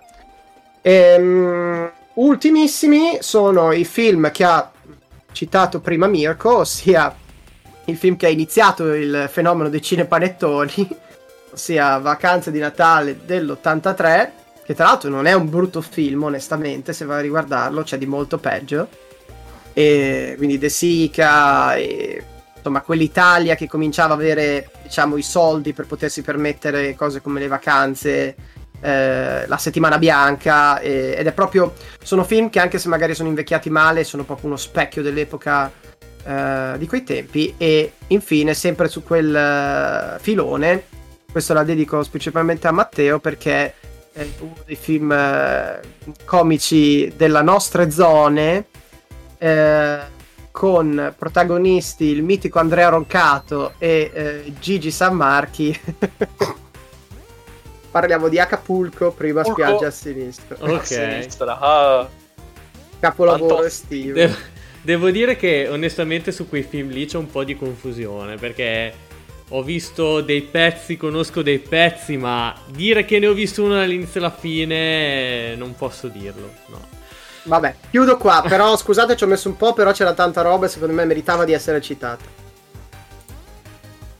Bene, bene, ottimo. Quindi ringraziamo Scan e partiamo dall'anno 1983, quindi, e arriviamo al 2002, leggendo, come facciamo una volta al mese, le notizie direttamente da PS Mania 2.0. Scusa una cosa. Sì. Perché voglio fare un annuncio. Vai. Anzitutto, volete un attimo spammare la cosa di questo fine settimana? Sì, beh, ma lo diciamo alla fine. Lo diciamo alla fine. Ah, ok, allora volevo annunciare che loro non lo sanno ancora, ma questa sarà l'ultima puntata della prima stagione. Siamo arrivati a 15. È un buon numero per chiudere la stagione. Ma io non ne sapevo niente. Non lo dovevi sapere. O te dico dopo. Ora mi fai stare sulle spine anche a me, però. Ragazzi. Adesso in muto, vai Matteo. Va bene, no, ma adesso sono curioso. Vabbè, comunque, allora, visto che questa è l'ultima volta, leggeremo per l'ultima volta PS Mania 2.0. Abbiamo qua il numero di maggio 2002, numero 13, edito da Play Press Publishing. E tra l'altro una copertina fighissima, perché come vedete è stata una doppia copertina questa, la copertina che si apriva dedicata a Final Fantasy X, che arrivava in Europa proprio in quegli anni. E partiamo con le notizie che vediamo, ecco, proprio in questi giorni si è parlato di FIFA, che non si chiamerà più FIFA perché Electronic Arts non ha più rinnovato la licenza dopo 30 anni, quasi 30 anni. ma anche all'epoca si parlava di calcistici, no? Perché i calcistici sono sempre stati uno dei generi più apprezzati, in particolare in Europa. E vediamo, la Square è nel pallone, la casa di Final Fantasy si dedica al calcio. Sembra proprio che ultimamente tra i corridoi e negli uffici Square tiri una strana aria di cambiamento, un vento che non ha nessuna voglia di smettere di soffiare. Dopo lo shock di aver inserito in un GDR dei personaggi Disney, per la prima volta la Squaresoft ha annunciato di voler produrre il suo primo gioco sportivo. Più precisamente, si tratta di un particolare gioco di calcio intitolato World Fantasista, che uscirà su PlayStation 2 alla fine di maggio in Giappone e che ci metterà a disposizione circa 35 squadre nazionali. La grafica e il filmato introduttivo del gioco sono stati affidati addirittura allo staff tecnico che si è occupato dei film Final Fantasy The Spirit Within. Quindi garanzia di qualità. Esatto, assolutamente. Però penso che possa rendere un po' l'idea questa notizia degli anni di gloria che stava passando Square, che era forse la Naughty Dog dell'epoca, no? E quindi provavano ad entrare anche loro nel mondo dei calcistici, che sappiamo essere molto elitario, no? Per una questione di licenze, perché comunque ci sono FIFA e PES che sono sempre stati troppo avanti sostanzialmente per chiunque già in quegli anni. E loro hanno detto, vabbè, sai cosa, abbiamo sta milionata, proviamo a cacciarla lì sopra. Ed è proprio da The Spirit Within che sappiamo bene inizierà il crollo, ahimè. E infatti di questo World Fantasista non si è più assolutamente saputo niente. Ma andiamo avanti, parliamo un po' di gnagna, perché la gnagna è bella oggi, così come era bella 20 anni fa. E andiamo sull'Angelo dell'Oscurità Nuova Lara, nuova modella. Dopo quasi 2 anni di incontrastato reame e migliaia di scatti fotografici, la bella Lucy Clarkson va in vacanza. La ricerca della nuova candidata al titolo di Miss Croft reale è durata a lungo, ma finalmente i boss della Eidos hanno deciso, la Lara di nuova generazione deve avere un aspetto molto più misterioso e ricordare di più l'attrice Angelina Jolie, che con il suo film ha riportato il personaggio sul grande schermo. La bellissima modella che dovrà sponsorizzare il nuovo Tomb Raider The Angel of Darkness è di origine tedesca, ha 20 anni e si chiama Jill de Jong. Per la bella fanciulla comincerà ora un impegnativo tour promozionale in giro per il mondo, senza tesori da scoprire. Il peggior gioco della saga mai fatto. Non credo di averlo mai giocato questo. Ma guarda, hai fatto bene. Anche peggio di Shadow? No ragazzi, è veramente, a parte brutto ed incompleto. Non è lo ma stesso. Alla fine non è così. Considera, Marco, hanno, allora quel gioco è, come si dice, è possibile finire quel gioco in 15 minuti più o meno. Bene. La quantità di bug è veramente assurda in quel gioco. Cioè, ad esempio, guardi con, non mi ricordo se c'era il binocolo o tipo delle lenti, se inquadravi un determinato muro riuscivi a skippare il livello. Vabbè, ma quello perché te sei uno smanettone, per quello che lo sapevi. No. Non l'ho visto, cioè non l'ho fatto io, ho visto, ma se l'ha visto qualcun altro cambia la cosa. No, te non me la racconti giusta. Te secondo me sei quello che ha iniziato a tirare 50 mazzate attaccato al muro di Elden Ring. Sì. Oltretutto, quel gioco Angel of Darkness ha all'interno una meccanica non utilizzata sin dal primo livello.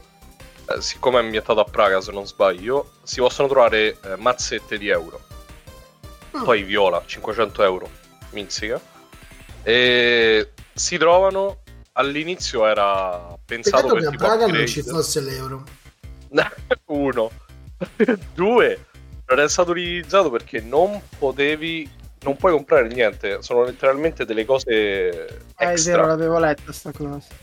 Li prendi, non li puoi utilizzare perché all'ultimo hanno detto no, tagliate, fatelo uscire entro Natale, ed è uscito una bella merda. Poi la trama non c'ha senso. Beh, però l'attrice era notevole. beh, sì. Vabbè, sì. Non puoi basarti solo su quello.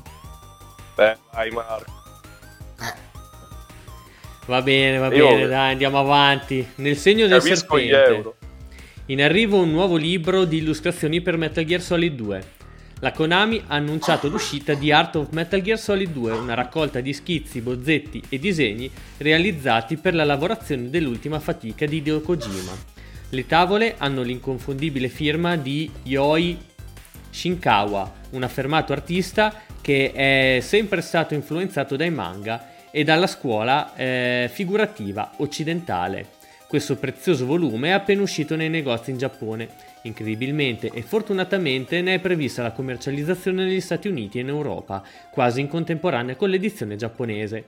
Art of Metal Gear Solid 2 conterà anche i commenti dello stesso Shinkawa, trascritti da una vecchia intervista. Il prezzo del volume dovrebbe aggirarsi attorno ai 2.900 yen, 25,4 euro. Sempre una gran bella cosa, perché veramente ha uno stile Shinkawa, con tutte le migliaia di illustrazioni che ha fatto per Metal Gear, che è veramente... veramente incredibile. Tra l'altro io ricordo in questo momento che ho un artbook di Metal Gear ed è possibile che sia questo. Ma tra l'altro è lo stesso disegnatore che Kojima si è tirato dietro per Zone of the Enders. Zone of the Enders? Non lo so, volevo dire Death Stranding. Secondo me anche Zone of the Enders. Ma è molto probabile, sai, sono quelle collaborazioni che poi alla fine durano tanti decenni. Mi toglie una curiosità. Scusa, no, vai pure. Vai. No, la mia non c'entrava con quello, quindi vai. Matteo, come abbiamo detto pure qualche tempo fa, c'ha un ottimo reperto dell'epoca di Metal Gear 2. Sì, è vero. Posso fare un po' di flex, se volete. Veloci, vai. Veloci. Vada. Flexi. Guarda come si aggira tra tutti gli scaffali, perché è pieno di cose. Sì, esatto. Tanto non ci sente. Ora no, basta. Allora, quello di cui parla Mirko è questa cassetta che vedete qua, Metal Gear Solid 2 Sons of Liberty, con dentro il trailer di, appunto, delle 3-2000, mi pare che sia. Spettacolo. Sì, assolutamente. E 3 del 2000. Inoltre c'era quello di Zone of the Enders, Silent Scope, Track and Field e International Superstar Soccer, quindi era Konami. E questo uscì con una rivista che è PSX2, che è una rivista che penso sia durata vergognosamente poco. Beh, mettendo le VHS direi che aveva, insomma, giusto che sia fallita, però avevo sbavato talmente tanto davanti alle anteprime di Metal Gear 2 che quando mi sono trovato la VHS in edicola me sono comprata con anche la rivista, quindi questa è una cosa carina. In più questo è l'artbook di Metal Gear, che non penso che sia quello di cui si parla, perché questo, cioè, quello di cui si parlava nella news era dedicato al 2, questo invece li racchiude un po' tutti. No, non è solo... Sì, questo è molto bello, cioè, qua ci sono dei disegni veramente fighi. Madonna ragazzi, è bello. Cioè, guardate che meraviglia. Questo... Quello è Grey? Sì. Non vedo bene. Ottimo, direi? Sì, assolutamente. Ma va bene, dai, abbiamo capito in pochi. Abbiamo già procrastinato fin troppo e andiamo avanti. Posso solo chiederti una cosa? Certo. Mi dice come si chiama il gioco, quello in alto, nella pagina a sinistra, un po' più a sinistra, quello di calcio alla destra. Sven Goran, Enrico, perché parla dell'allenatore della Lazio e mi ricordo che era sulla copertina di un gioco. Ok, se vuoi la leggiamo perché non ne ho la minima idea. No. Dimmi solo il nome del gioco per curiosità. Non lo so, deve essere scritto nella news da qualche parte. La febbre per la Coppa del Mondo in Corea e Giappone si fa sempre più alta. Sì, è meglio che ve la facciate pure passare, perché la famosa partita con la Corea del Sud io ce l'ho ancora, non dico dove. Molti di noi azzardano pronostici e dispensano consigli al tecnico della nostra nazionale su chi portare al mondiale e come far giocare la squadra. Un vero allenatore professionista partirà tra non molto per l'Oriente nel tentativo di portare alla vittoria finale, speriamo senza successo, la nazionale inglese. Prima di fare questo però Sven-Göran Eriksson ha trovato il tempo di prestare il proprio volto a due nuovi giochi realizzati da 3DO e Ubisoft, World Cup Challenge e World Cup Manager. Arriveranno sia su PS1 che su PS2. Ok, su PC, fantastico. Okay. Era anche l'allenatore della Lazio. Ah, ok, ok. E continuiamo con Star Wars invece, Star Wars che in quegli anni stava attendendo l'uscita di episodio 2 e quindi Star Wars Bounty Hunter Vivo o Morto arriverà su PS2. Al momento in cui scriviamo i film dedicati a Guerre Stellari stanno per giungere a quota 5 con l'imminente arrivo di episodio 2 L'attacco dei cloni. I videogiochi ispirati a questa saga sono invece più numerosi delle stelle. Il prossimo in ordine di arrivo su PS2 vedrà come protagonista Jango Fett, uno dei nuovi personaggi che faranno la loro comparsa nella nuova pellicola a partire dal prossimo 17 maggio. Anche lui è un cacciatore di taglie come suo figlio Boba Fett che abbiamo conosciuto con la prima trilogia e ci porterà in un'avventura ricadazione giocata con la visuale in terza persona. Per adesso la LucasArts ha mostrato solamente un filmato che dovrebbe uscire a fine anno e non ha rilasciato particolari informazioni sulla scrittura del gioco. Da quello che abbiamo potuto vedere, Jango Fett sarà dotato di una notevole varietà di armi e questo lascia ben sperare in quanto a spettacolarità. E io so che qui c'è qualcuno che questo gioco ce l'ha. Se avete un attimo di pazienza. Oggi è la giornata dei Plex. Oggi esatto, per la gioia di chi ci ascolta solo in audio è la giornata dei Plex. Ma perché quell'immagine, quel modello 3D di Paperino mi fa ridere? Questo? Sì. Praticamente adesso proviamo a descrivere. Ah, ecco, guarda, il gioco Bounty Hunter Star Wars. Com'era quel gioco? Marco mentre ero Plexa. Com'era quel gioco, Marco? Come? Com'era quel gioco? Bello, difficile, ti fa dire le madonne maldette, però bello. Anche una cosa che mi manca un sacco, a parte, vabbè, questi caproni del GameStop che avevano attaccato la cosa qua sopra, perché l'ho recuperato un'altra volta, erano i libretti di istruzione che era ancora che belle queste immagini, queste sono da immagini in game, però... No, ma era una bella cosetta. Era un bel action, sì. Ma non ti facevo tanto fanatico di questo tipo di gioco da andarlo addirittura a recuperare in seguito? Ma guarda, a me Star Wars è sempre piaciuto tantissimo. Mi è sempre proprio piaciuto tanto. Però non ho mai avuto, diciamo, la cosa. Sono rimasto prima trilogia, poi seconda trilogia, poi i vari universi espansi. Non l'avevo seguiti ancora, diciamo, qualche anno fa. E così trilogia prequel, cioè parliamo della migliore trilogia, chiaramente. La trilogia prequel a me piace un sacco. Chiaramente. Anche a me piace. A me piace un sacco e dirò di più, mi piace anche tantissimo La guerra dei cloni, il secondo, Attack of the Clones, che tanta gente non piace. Non so se dite se il migliore è il secondo o il terzo. No, però per me il terzo è tutt'altro livello. Il terzo è da fuori di testa. Oddio, pure il primo non è che è male. È Darth Maul, wow. No, Darth Maul è per me Darth Maul è più o meno l'unica ragione. E anche Qui-Gon sono due delle ragioni principali. Jar Jar Binks. Vabbè.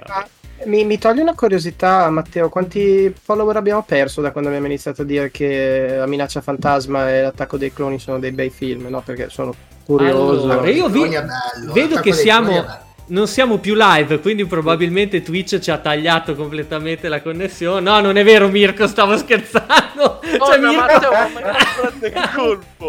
Mirko che gli ha preso una CD. Sarebbe stato giusto, però.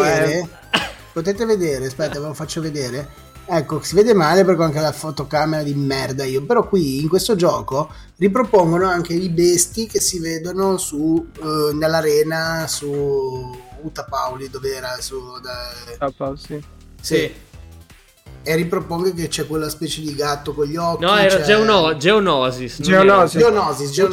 Era quello dove c'era la prima incontro con Grievous. Sì, esatto. Generale Kenobi. Utapau. Hello there. Generale Kenobi. Esatto. Ma perché mi viene in mente Utapau, piccolo excursus, un altro gioco che ho, Battlefront 2 per PlayStation 2, altro giocone. Lo flexerei ma non ho voglia di alzarmi, tanto perché dicevate non sono appassionato di Star Wars. E Battlefront per PlayStation, non Battlefront quello di adesso, sì, diciamo moderno. E aveva questa come si dice, questa modalità di gioco che era una specie di strategico, fra virgolette. Tu muovevi le flotte su una base esagonale, dove c'erano i sistemi uniti da dei tratti, c'era una piccolissima parte strategica, e poi ovviamente quando c'era da fare lo scontro, poi si giocava a gioco arcade action. E tutte le volte che passavi con il cursore su uno dei pianeti c'era il gioco che ti ripeteva il nome. Ma tutte le volte tu ci passavi sopra col cursore, ti spostavi e tipo quando dovevi decidere fare c'era Kashyyyk e Utapau e continuava a fare Utapau, Kashyyyk, Utapau, Kashyyyk, Utapau, Kashyyyk, e mi è rimasto Utapau, e quindi tutte le volte devo dire un pianeta dico Utapau per primo perché... Vabbè, si poteva fare una qualche hit, probabilmente fosse uscita in era Twitch. Sì, Utapau, Kashyyyk.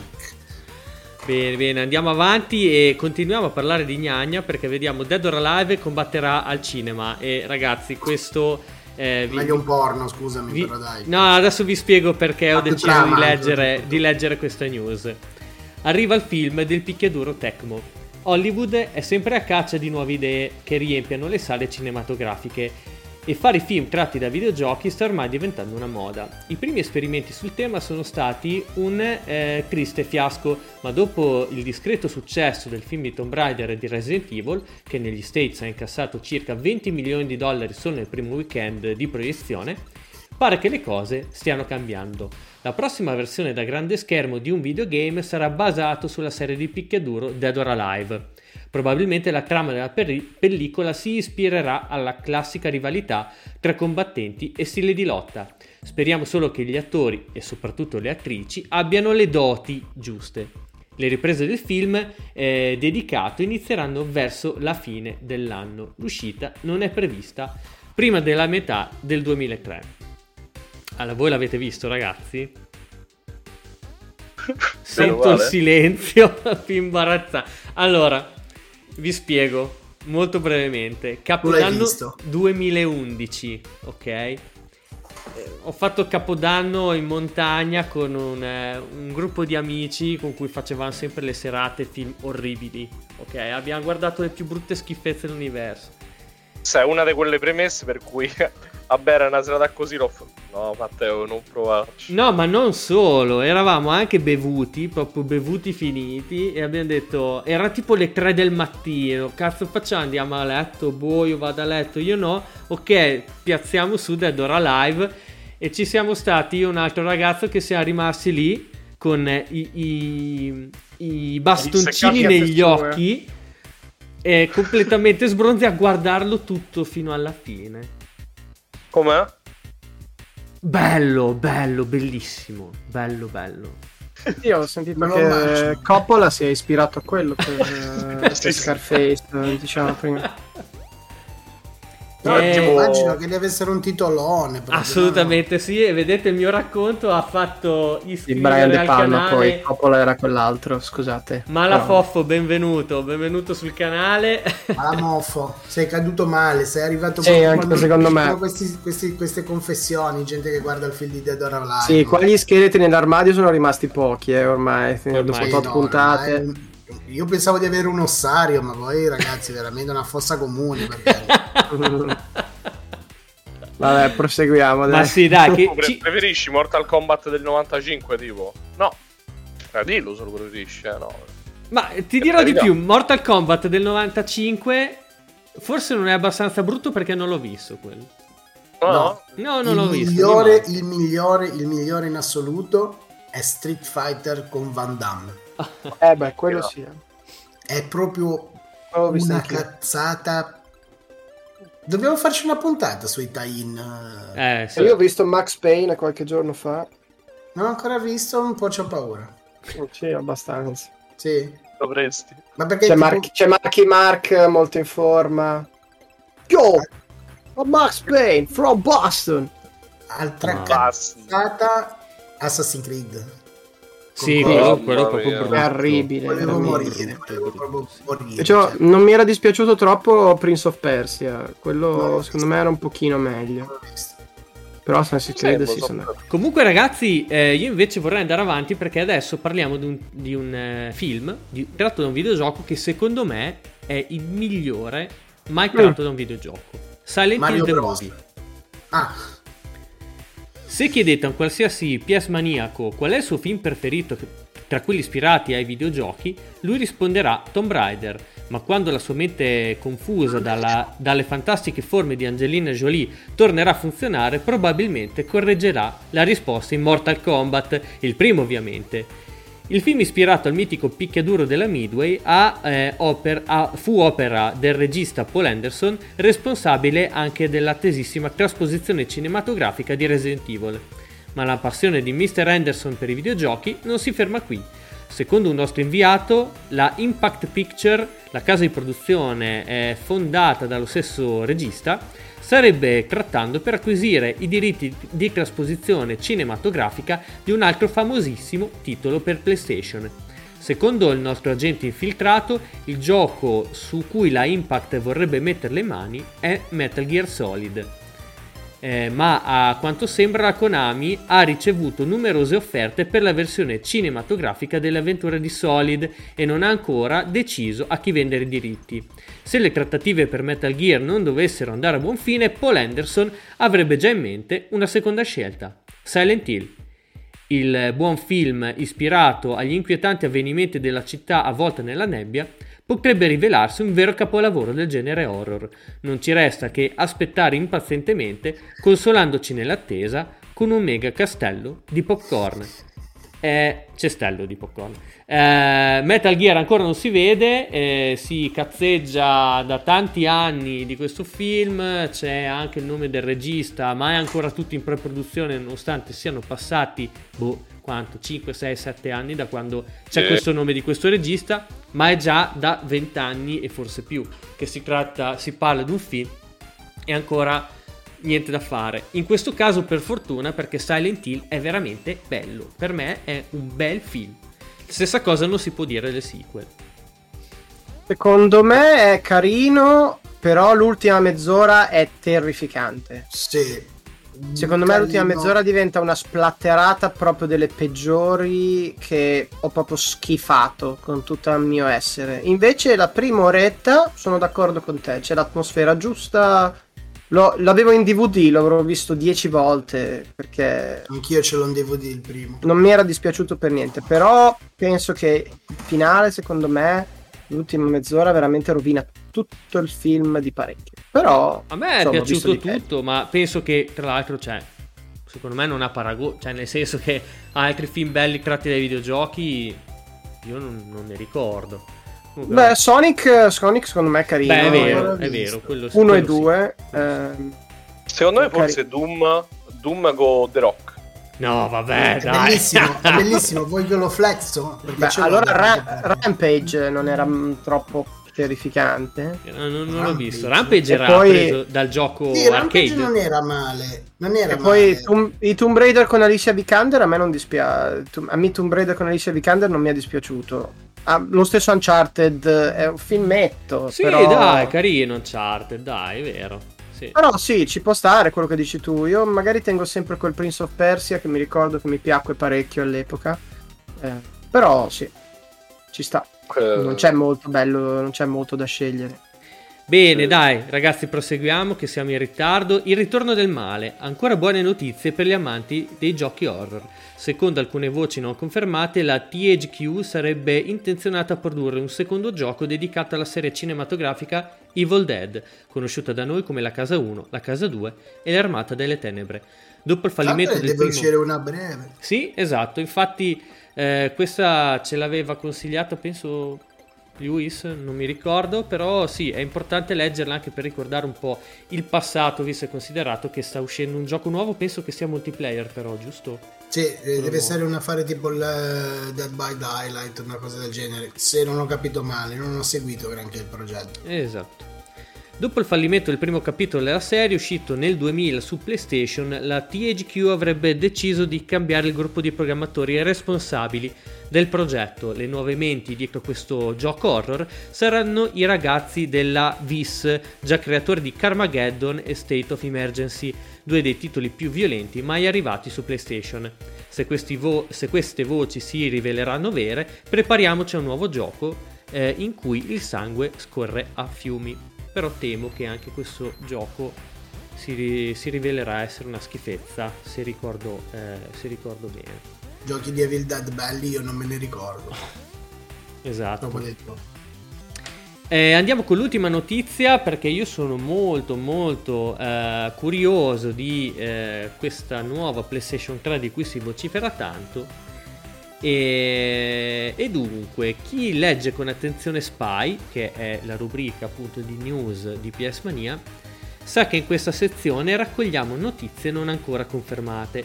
Questa volta però partiamo da un'informazione ufficiale.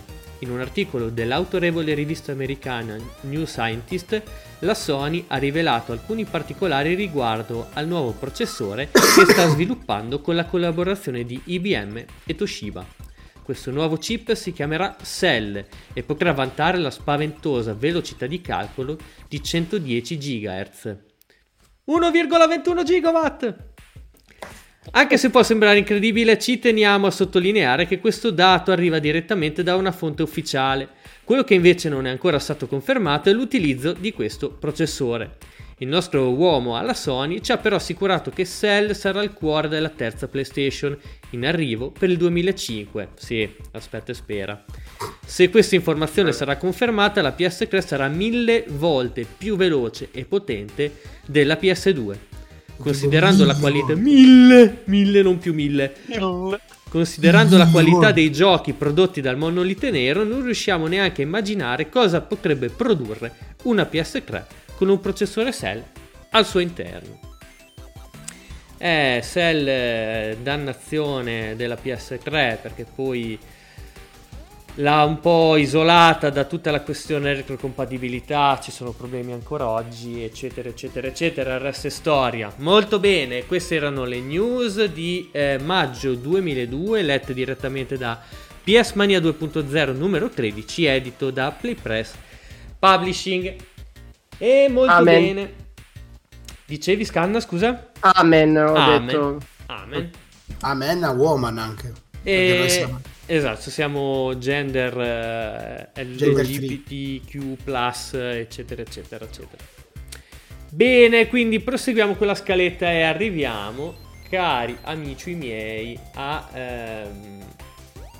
ad un argomento che penso possa far tornare il bambino che è in tutti noi. Infatti questa sera per il nostro argomento non videoludico parliamo di una cantante che sta celebrando i suoi 40 anni di carriera. Stiamo parlando di Cristina D'Avena, cari ragazzi, perché dovete sapere che era il 12 aprile dell'82 quando su Canale 5 andò in onda per la prima volta il primo episodio di un cartone chiamato Bambino Pinocchio, cartone dedicato appunto al burattino più famoso del mondo. La sigla era cantata da una 17enne che faceva già parte del piccolo coro dell'Antoniano, chiamata appunto Cristina D'Avena. Cristina Coro dell'Antoniano, dove ho quasi fatto parte io, ricordiamo, quindi... Ah sì? Ah, potevi essere il nuovo Cristino D'Aveno. Sì, mi avevano offerto ad andarci, poi ho rifiutato. Ah, ma penso. Sì, ne parleremo un'altra volta. Ok. Ma tu hai fatto lo Zecchino d'Oro? Ho fatto tutte le selezioni per lo Zecchino d'Oro. Mi hanno scartato all'ultimo. No, che sfiga. E mi hanno detto appunto, se invece, visto che abbiamo già uno dell'Emilia Romagna e andremo con lui, eravamo proprio rimasti in due e ha detto però se vuoi puoi entrare nel coro. E io da bambino che voleva far soldi e molto bello ho detto no, io nel coro non ci vado, volevo fare il solista e poi dopo non ci sono più tornato.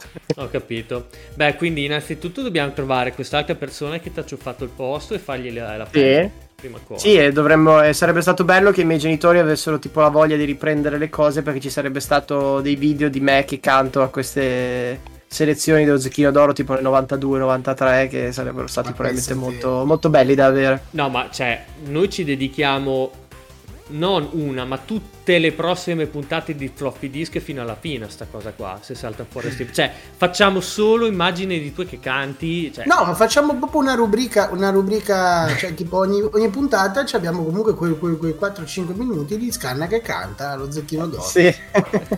Però volendo puoi cantare lo stesso tu in diretta. Ecco, gli ultimi 5 minuti di trasmissione lì la canzoncina me la ricordo ancora, quindi. Ah, vedi, sei già preparatissimo, non c'è bisogno di fare altro. Siamo a posto.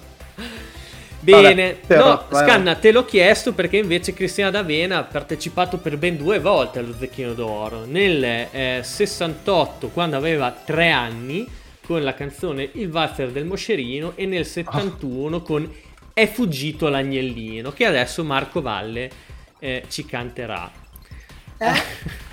Comunque... Il valzer del moscerino lo conoscete, no? Sì, cazzo, quella è famosa. Perché io non lo so? Cioè, in serio? Quella trulla. Quello è il valzer. Cioè... valzer del moscerino. Del valzer del moscerino. Oh dai, è vero. Ma è vero, conoscela. No, è vero, mi è tornato in mente, scusate. Ho una dignità. È famosa della Coca-Cola. È solo più famosa della Coca-Cola quella canzone. È vero, sì, assolutamente. Sì. Comunque, Cristina D'Avena, dopo questo primo successo, continua a cantare sigle di cartoni animati proprio una dopo l'altra. E tant'è che, insomma, è entrata veramente nell'immaginario collettivo degli anni 80-90, realizzando alcune delle sigle più famose dei cartoni animati di tutti i tempi. In particolare insomma riuscì ad attecchire tantissimo sui bambini dell'epoca, tra cui penso che ci siamo anche noi, grazie alla messa in onda di questi cartoni durante la trasmissione Bim Bum Bam. Cioè Bim Bum Bam forse è quella più famosa, ok? Sì. Tutti in quegli anni, tra l'altro, le sue sigle vennero prese e pubblicate in una serie di compilation che sono appunto i Fivelandia. Io mi ricordo distintamente che ne avevo diverse in cassetta. Io mi sono riguardato un po' le copertine, di sicuro ricordo Fivelandia 7 che è dell'89, io avevo 4 anni, cioè, quindi giusto per farvi capire veramente quanto sia entrata, no? nella mente dei bambini. Infatti quando ho visto che era dell'89 ci sono anche abbastanza rimasto male. Però Cristina D'Avena ebbe anche una carriera televisiva, infatti fu ospite di diverse trasmissioni per bambini, ma fece anche l'attrice, e tutti vi ricordate di sicuro Kiss Me Licia, che era il live action.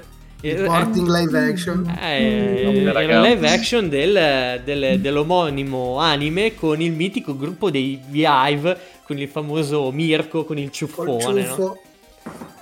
E te la ricordi anche che aveva fatto l'offettina panate? Esatto, sì. E ti ricordi che aveva fatto anche quella serie TV, quel telefilm, perché Io sono Cristina, che non so se era tipo una biopics o porcheria del genere. Io sono una donna. Sì, sono una mamma. No, io non me lo ricordo quello. Sì, ora cercoti. Il telefilm non si chiamava Kiss Me Licia, bensì Baciami Licia, Quindi proprio tradotto anche. Ah, tradotto così, ok. Allora, poi, ecco. Arriva Cristina, una stagione una stagione del 1988. No, non ho proprio idea. Questa non la conosco, mi manca. Comunque, arriviamo agli anni 2000 e, almeno per la mia percezione, secondo me sono quelli in cui poi Cristina D'Avena è sparita un po', no? Sarà perché, forse l'ho percepita così io, perché ero adolescente e i cartoni animati non li guardavo più, però sì, sono forse stati quelli un po' meno, in cui è stata un po' meno attiva, ma a colmare questo vuoto è arrivata una band che sono i Game Boy. Quindi noi ragazzi, almeno parlo per la mia generazione, io sono un 85, se noi siamo passati dalle sigle dei cartoni animati cantati da Cristina D'Avena alle sigle dei cartoni animati le stesse trasposte dai Game Boy, e quindi c'è stato questo passaggio di testimone fighissimo che proprio, no, faceva parlare le sigle con il linguaggio dei giovani, no?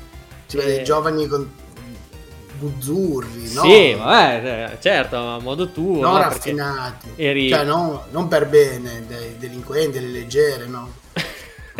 Quelli che dicevano le parolacce, no? Dicevano le parolacce, parlavano di cose brutte. E parlavano di sesso, e parlavano di... non si dice, siamo su Twitch. Non si può dire, ok. E niente, Game Boy che poi appunto iniziarono una collaborazione con la stessa Cristina D'Avena nel 2007, collaborazione che continua tuttora e che a tutti gli effetti l'ha fatta tornare in auge, facendo concerti un po' ovunque a tutte le numerosissime, fin troppo numerose, fiere del fumetto sparse per tutta Italia e non solo. In particolare ragazzi, io volevo segnalare per tutti i collezionisti e gli appassionati che per festeggiare i 40 anni di carriera stanno uscendo in questi mesi 6 vinili a tiratura limitatissima. Il primo è uscito il 22 aprile, l'ultimo arriverà ad ottobre. Quindi per chi volesse, magari i primi che sono usciti sono ancora recuperabili.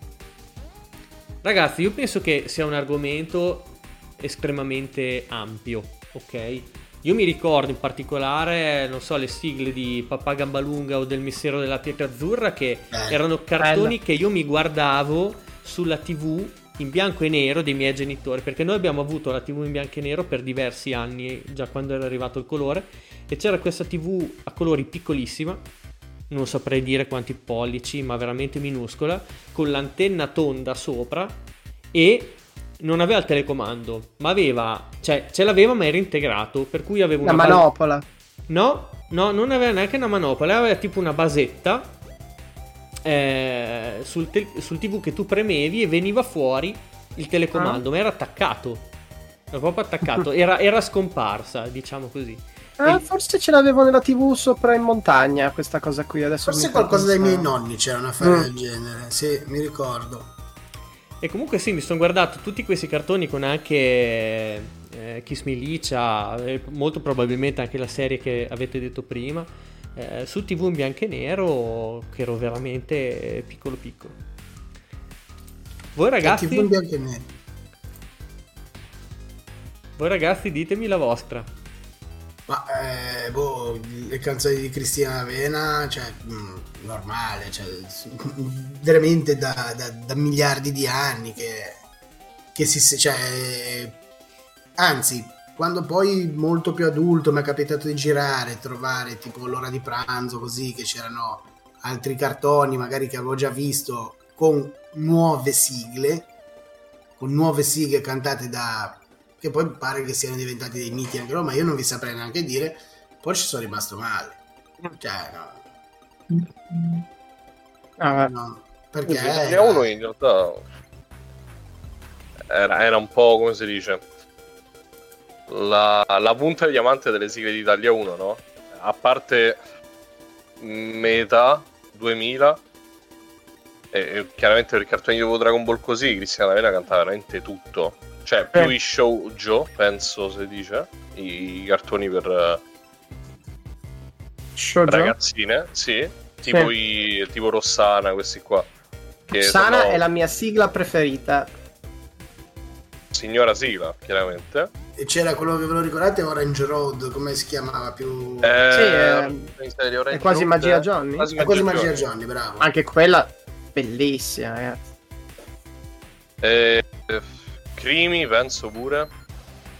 Sì, ma puttanaio, cioè, quante ne vuoi? Sì, sì. Ma, cioè, non bastano due puntate per dirle tutte. No, no, cioè, ripeto, era lei e Giorgio Vanni.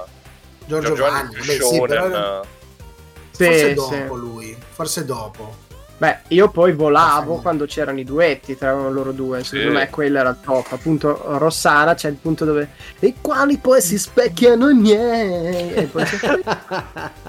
Per me ragazzi, no, cioè, là ragazzi io piango, cioè nel senso, tu sai che io sono stato al concerto di entrambi, una volta Giorgio Vanni e una volta Cristina con i Game Boy, tra l'altro era una festa privata con Cristina e Game Boy, open bar. Ero con dei miei amici e ti giuro a Milano, e quando è partita Rossana, che era quella che aspettavamo tutti, ragazzi e ragazze, perché io non lo guardavo perché era chiaramente un cartone da ragazze, allora non mi interessava all'epoca, a me bambino di 10 anni, però la sigla era sempre perché era tipo prima o dopo i Pokémon, qualcosa del genere, quindi, o forse appena dopo Dragon Ball, non mi ricordo, però comunque era lì. E, allora la sigla mi ricordo l'ho sempre vista, e quando è passata, vi giuro, oltre che quel concerto mi è piaciuto un botto, quando è passata quella sigla in quel momento mi sono girato, ho detto a questa mia amica Eleonora, questa è la nostra Woodstock, le ho detto. Quella ti giuro che è una delle frasi che mi è venuta meglio tutta la mia vita, e lei ancora me lo ricorda. Molto ubriaco, marcio, io ho detto questa è la nostra Woodstock. Molto solo. Però scherzi a parte, io la adoro, sigle clamorose, quella di Batman, quella di Batman dell'animated series è fantastica. E adesso, cioè, voi forse siete troppo giovani, non ve lo potete ricordare, perché tra l'altro era un cartone piuttosto oscuro, non come tematiche, ma perché non è che abbia avuto sto successo. Rascal, il mio amico Rascal. No, mi manca. Cioè, che tra l'altro è la storia di un procione. Ok. Mirko si è ricordato qualcosa? No, perché Mirko è una persona male, ho detto l'animale procione e lui ha riso perché comunque pensa sempre al peggio. Ma come sei crash, Mirko? L'hai girata così, ma hai sbloccato un ricordo. Te lo ricordi? No, un cartone che tu ti ricordi sicuramente, ma forse pure voi. David Gnomo era David Gnomo, ma stai scherzi, ma cosa mi manca questo? Ma David Gnomo non solo me lo ricordo, io mi ricordo che avevo fatto anche tutta la serie dei volumi cartonati, che c'era quella e poi quella del corpo umano. Addirittura. No, ragazzi, David Gnomo era proprio bello. David la sigla con lui che parlava sul tronchetto. C'erano tutti per quello che poi nel fantasy mi è sempre piaciuto i nani, perché mi venivano in mente David Gnomo, tipo la versione poi Grimdark di David Gnomo, cioè non... Sì, ma David Gnomo era pure cicciotto, tipo le quante scusa, sulla menzione dei nani mi viene da dire RIP Richard Benson. Esatto, sì. Ah, è vero. Sui nani, scusate, mi è venuto in mente. Ci sta. Vabbè. No, invece... però ragazzi, quante sigle. Mighty Max mi piaceva un botto come sigla, quelle dei Pokémon. Mighty Max sui cieli, oltre i cieli dell'avventura, cioè tra lei e Giorgio Vanni insieme. La canzone è la migliore. Per me quella canzone è equiparabile solo a un'altra sigla, quella di Gundam Wing, però di Giorgio Vanni. Quelle due sigle sono per me... guerra. Sì, quella è già più 2003, una roba del genere. Boh, io mi ricordo Gundam del primo Gundam, cioè quindi... Marco, ti giuro, quella sigla, poi Giorgiani c'ha la cosa che utilizza non sempre, però ogni tanto l'autotune, e sa assolutamente bene quando utilizzarlo. Le sigle di Yu-Gi-Oh mi piacevano un botto anche sue, soprattutto la seconda. Sì. No, troppo Yu-Gi-Oh! GX. La partita. Vabbè, ci potremmo andare avanti. Però sì, a parte Giorgio, Cristina proprio nel cuore. cioè l'abbiamo sentita tutti i giorni, tante volte, e poi insomma ne ha fatte veramente. Pollon, parlavamo dell'altra volta. Pollon, ma cioè sì. Pollon. Mitica. Ma sì, poi Mille Shiro, Occhi di Gatto, Ti voglio bene Denver, che è anche da lì che è partita la passione di Marco per i dinosauri. No, gli avrei dato la caccia, gli avrei dato la caccia con tutte le mie forze a Denver. Mitico Denver. Ma forse pure dei Prezzemolo c'era una sigla. Prezzemolo di pugazzone verde. Sì, sicuro. Un po' di Gardaland. Sì. Forse sì, mi ricordo però solamente il jingle del gelato. Ricordo, so che c'era un cartone, ma non mi ricordo la. One Piece anche ha fatto lei pure. Sì. Cristina D'Avena. One Piece. È un veliero di pirati veramente scatenati. È un ragazzo capitano. È sempre in due, è vero. Quello. Taz mi ricordo anche. Vero. Tazmania. Che poi prendeva veramente tutto, perché prendeva dagli anime ai cartoni, cioè vabbè, sì. Topo Gigio anche, che era il cartone Topo italiano Gigio. Addirittura cioè, proprio, veramente trasversale, era fatto bene. Come faceva la sigla di Topo Gigio di Cristina D'Avena? Adesso non me lo ricordo, però mi ricordo che c'era il cartone. È arrivato Topo Gigio. Che momento meraviglioso! Un brillante come un fuoco d'artificio, sa tirarti sempre fuori dai guai. Però la struttura è sempre la stessa della canzone, perché adesso ce ne sono tipo, guardati, senti tutte le sigle di fila dei Pokémon, c'è una bella differenza, tipo Always Pokémon per me è la mia preferita, e tipo quella è Toons Toons, proprio nella maniera. E ma dopo è venuta la maniera del Toons Toons. Vabbè ragazzi, potremmo stare qui anche quelle di Holly e Benji, vogliamo parlare. Holly e Benji Forever, quella un pochino più moderna, però spettacolo. No, scusate, ma questa roba io ascolto tipo le sigle dei cartoni animati sempre. No, io penso che le riprendo fuori solo in occasione di Lucca Comics. Quando parto in macchina per andare a Lucca, allora mi riascolto lì. Persone normali fa così, non ti preoccupare. Non normali. Anzi. Ho detto pari a Gundam e è ad un'altra per me. Non so se lo conoscete, perché volevo essere le di private, però non era loro. La sigla dei Predatori del Tempo. Ma che bello, ma tutte le Time Bokan sono bellissime, ma i Predatori del Tempo, la sigla è la più bella, è la più bella in assoluto, però non c'entra. Però è di Cavalieri del Re, sì, ma se andiamo sulle sigle, allora anche un po' più vecchie, diciamo, anche su qualcosa degli anime, se stavano anche un po' prima, c'è tutto un mondo, perché se vogliamo andare a sentire le sigle dei robot, ma ciao proprio, cioè non... capirei. No. Poi io voglio citare anche una tripletta di sigle di un cartone che mi faceva schifo, perché anche quello per me era proprio una robetta da bambine, ma che non so perché mi piacevano un botto, che erano quelle di Magica Doremi. Per me sono veramente bellissime, le ascolto spesso. Non mi ricordo assolutamente. È un po' più moderno quello. Io questi anni 90, 2000, 2001. Sempre ma gioco, Matteo, quindi tipo... ragazze streghe, cioè presentano Sugar questi qua. Sì. Cioè era terribile il cartone, però a me piacevano un botto. Scusate, ma mi fido di voi ragazzi. Comunque, guardate, secondo me è un argomento che potremmo tirare avanti veramente per sempre. Sacco di tempo. Purtroppo dobbiamo tagliare e arrivare all'ultimo blocco, che è molto importante anche questo. Perché dovete sapere che il 3 maggio 2002, e quindi 20 anni fa, arrivava in Europa per la primissima volta il GameCube di Nintendo, quarta console di Nintendo, che arrivava dopo il suo primo flop, ovvero il Nintendo 64. Flop, insomma, relativamente, nel senso che per la prima volta perdeva la leadership di mercato. La perdeva insomma per molteplici fattori, il principale dei quali molto probabilmente fu il non volersi staccare dalle cartucce, in particolare per una questione di velocità di caricamento. Infatti, secondo i vertici di Nintendo, praticamente i lettori ottici ci mettevano troppo tempo a caricare i dati, e quindi loro sostanzialmente non volevano che i loro utenti aspettassero così tanto. Questo aspetto, questa volontà se la tirarono dietro anche con il successore di Nintendo 64, nome in codice Dolphin, nome ufficiale GameCube.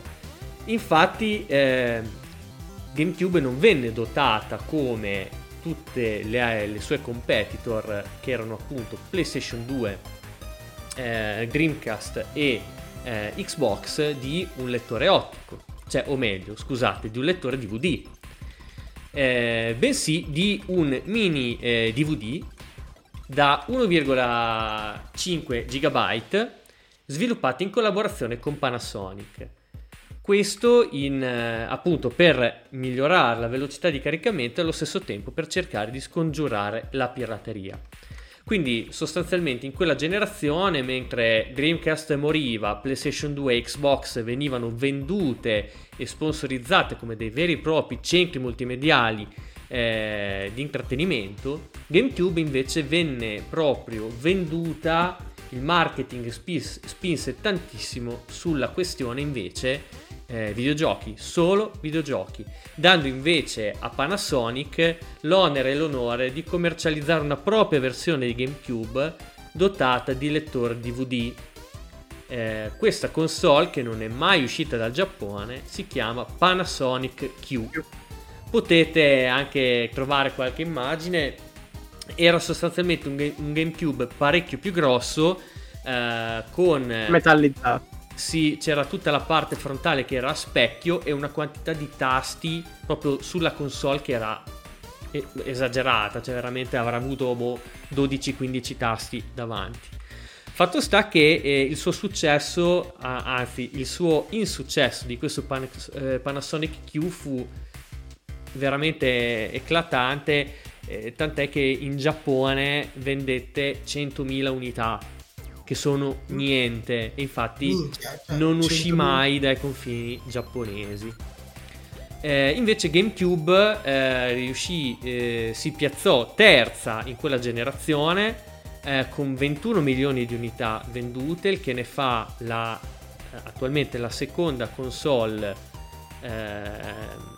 numericamente, diciamo, ne fa l'insuccesso più grande dopo Wii U, diciamola così. E infatti Xbox arrivò seconda con 24 milioni e vabbè, poi c'è PlayStation 2 con quasi 160 milioni, 157 milioni, quindi vabbè, proprio tutta un'altra partita.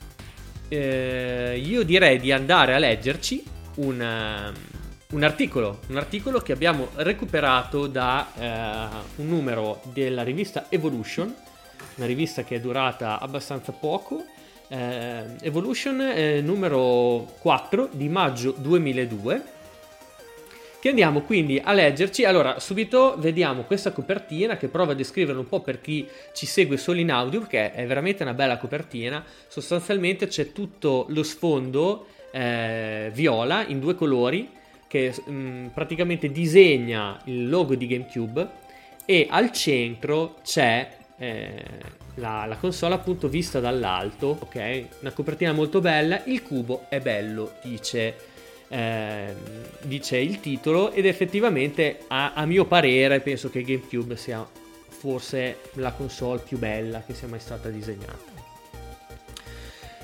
Comunque vediamo che c'è questo articolo che titola "Il videogioco cambia forma. Mancava solo Nintendo con il suo GameCube per dare il via alla definitiva sfida a colpi di prestazioni hardware, giochi e soprattutto, da qualche settimana, prezzi. Sì, perché mai nella storia dell'elettronica di consumo avevamo assistito a dei ribassi così importanti e in così breve tempo. Microsoft che diminuisce il prezzo della sua console del 40% a poco più di un mese dal lancio. Nintendo che decide di ritoccare il prezzo annunciato ancor prima dell'uscita sul mercato europeo, e Sony che continua la sua galoppata con vendite che a fine aprile hanno toccato i 30 milioni di pezzi. Tutte e tre hanno le carte in regola per accontentare le esigenze degli appassionati con caratteristiche e approcci in parte diversi, ma la domanda vera è: il mercato sarà effettivamente in grado di assorbire tutti i contendenti, specie quello italiano? Il tempo e soprattutto la validità dei giochi ce lo saprà dire. Cenni storici. Correva l'anno 1999 e Nintendo annunciava ufficialmente l'inizio dei lavori per la nuova console a 128 bit. Col nome di Project Dolphin verrà indicata quella che sarà la prima console della storia Nintendo ad abbandonare il supporto delle cartucce in favore dei più performanti e capienti DVD. In quell'occasione venne anche annunciata la joint venture con il colosso IBM per la creazione della CPU denominata Gecko. Il chip grafico studiato in collaborazione con ATI, non a caso il principale concorrente di Nvidia nel mondo dei PC, ormai anche delle console, prende il nome di Flipper. Dopo un anno, nel 2000... Una cosa? Come, scusa? Come si chiamava? Gecko? Gecko. Okay. Che c'è che non ti torna? Era il nome di un robot in Metal Gear Solid 4, mi pare. Sì, ce l'ho pure io come stato di WhatsApp. Significa Twilight, in italiano. Twilight è Alba. Alba. No, Dawn. Perché è Alba. Figo. Dawn è Alba. Allora... Crepuscolo, Crepuscolo, sì, ok, perfetto, le mie fantastiche conoscenze di inglese. Dopo un anno, nel 2000, venne finalmente mostrata al pubblico la nuova console GameCube. La forma è, per l'appunto, cubica e ricorda molto uno dei quei vecchi mangiadischi di fine anni 70. La vera novità però è il supporto a dischi. Per combattere la pirateria e risparmiare sui costi, GameCube si avvale di una tecnologia proprietaria studiata in collaborazione con il gruppo Matsushita, a capo di Panasonic e Technics. Il GameCube, a differenza dei concorrenti, è infatti equipaggiato con un lettore mini DVD da 7,5 cm di diametro e capacità di 1,5 GB. La confezione. La prima cosa che ci ha colpiti quando abbiamo mescolato la console dalla confezione sono state le sue dimensioni, piccola e leggera al punto di poterla tranquillamente tenere in palmo di mano. Sulla parte superiore è presente il coperchio per l'inserimento dei mini DVD e tre tasti, uno bianco e gli altri due viola, rispettivamente per l'accensione della macchina, il reset e l'apertura del coperchio. Sulla parte frontale troviamo invece 4 prese per i controller e l'eventuale collegamento del Game Boy Advance e 2 slot per le memory card. Le due facciate laterali sono dedicate al raffreddamento con fori d'aerazione che incastonano una ventola che emette aria a getto continuo. Sul retro sono presenti una grossa maniglia di trasporto, il connettore per l'alimentazione e due uscite audio-video, una analogica e una digitale.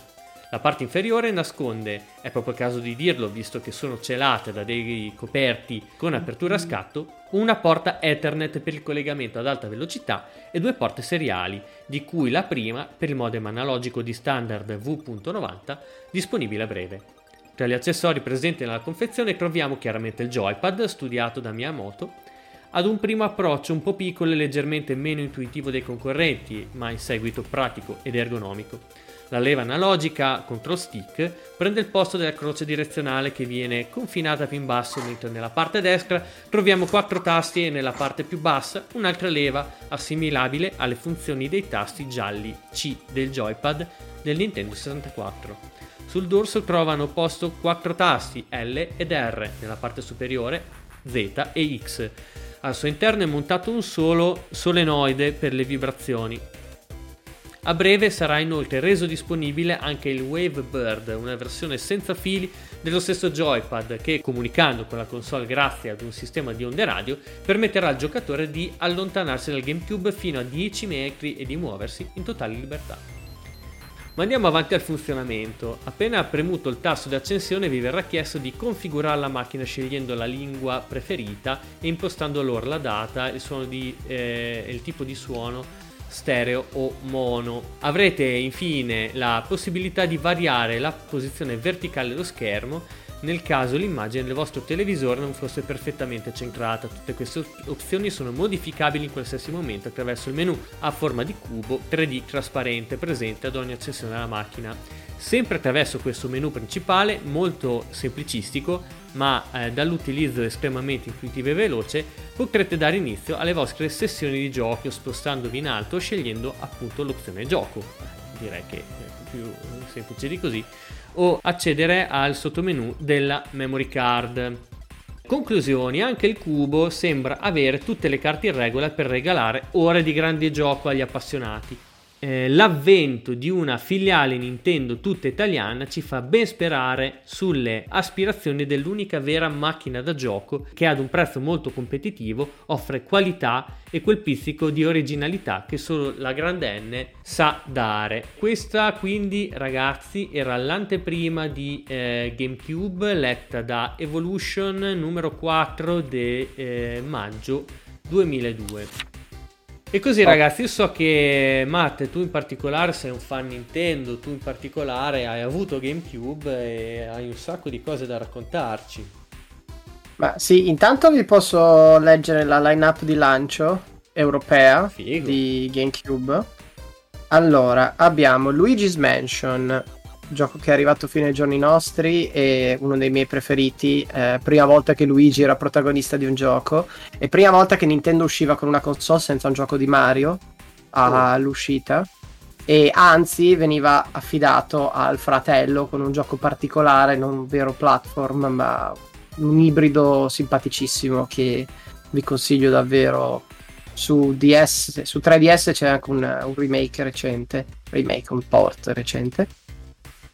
Poi abbiamo Sonic Adventure 2, che era poi port da Dreamcast, poi Star Wars Rogue Leader, gioco fenomenale di battaglie spaziali di guerre stellari, ne sono usciti anche un paio di seguiti e sono veramente bellissimi. Era proprio il gioco che mostrava anche più le ossa della console dal punto di vista grafico, perché era veramente figo.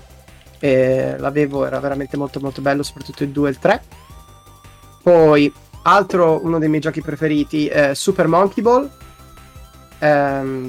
puzzle di Sega, con la scimmietta che deve raccogliere le banane e non cadere sui livelli, anche se visto anche su arcade, e recentemente ho fatto pure la recensione per Game Source dell'ultimo episodio che è uscito l'anno scorso. Poi una sequela di giochi meno interessanti su licenza e sportivi, la leggo, IS 2 di calcio, ESPN Winter Sports Konami, Tony Hawk's Pro Skater 3 di Activision, Spider-Man di Activision, Tarzan Untamed di Ubisoft, Batman Vengeance sempre di Ubisoft, Donald Duck Quack Attack, che penso fosse quello che si chiamava Operazione Papero in Italia. Crazy Taxi, grande Fantastico. Capolavoro. Burnout, serie che iniziava in quel periodo, poi è diventata Burnout 2 su GameCube, l'ho consumato, ricordo un weekend passato con un amico tipo a Lido di Spina a giocare a quello, perché al mare non c'era altro modo di fare niente, perché eravamo fuori stagione ed era brutto e non c'era nessuno. Tra l'altro mi riallaccio al fatto della portabilità del GameCube, l'ho portata ovunque, ragazzi. Sì, perché c'era la sua maniglietta, si vede anche nelle immagini. Sì, ma al di là di quella era minuscola, i dischi erano minuscoli, era tutto veramente portatile. Mi ricordo che andavo al mare a Riccione o a Rimini, non mi ricordo, e l'ho portata in hotel perché stavo lì tipo 3-4 settimane, e quindi la sera oppure nella pausa prima di tornare in spiaggia andavo a giocare al GameCube in camera, perché era così piccolo che me lo sono messo in un sacchetto e l'ho portato. Sì. Poi Dave Mirra Freestyle BMX, NHL Hits, Gauntlet Dark Legacy, non so neanche cosa sia, Universal Studios, Batman Dark Tomorrow, Tetris World e 2002 FIFA World Cup. Quindi non proprio una line-up clamorosa. Gauntlet era un arcade storico. Vero. Dark Legacy credo che sia quella mezza cagata mostruosa che era uscita anche per PlayStation 1, se non sbaglio.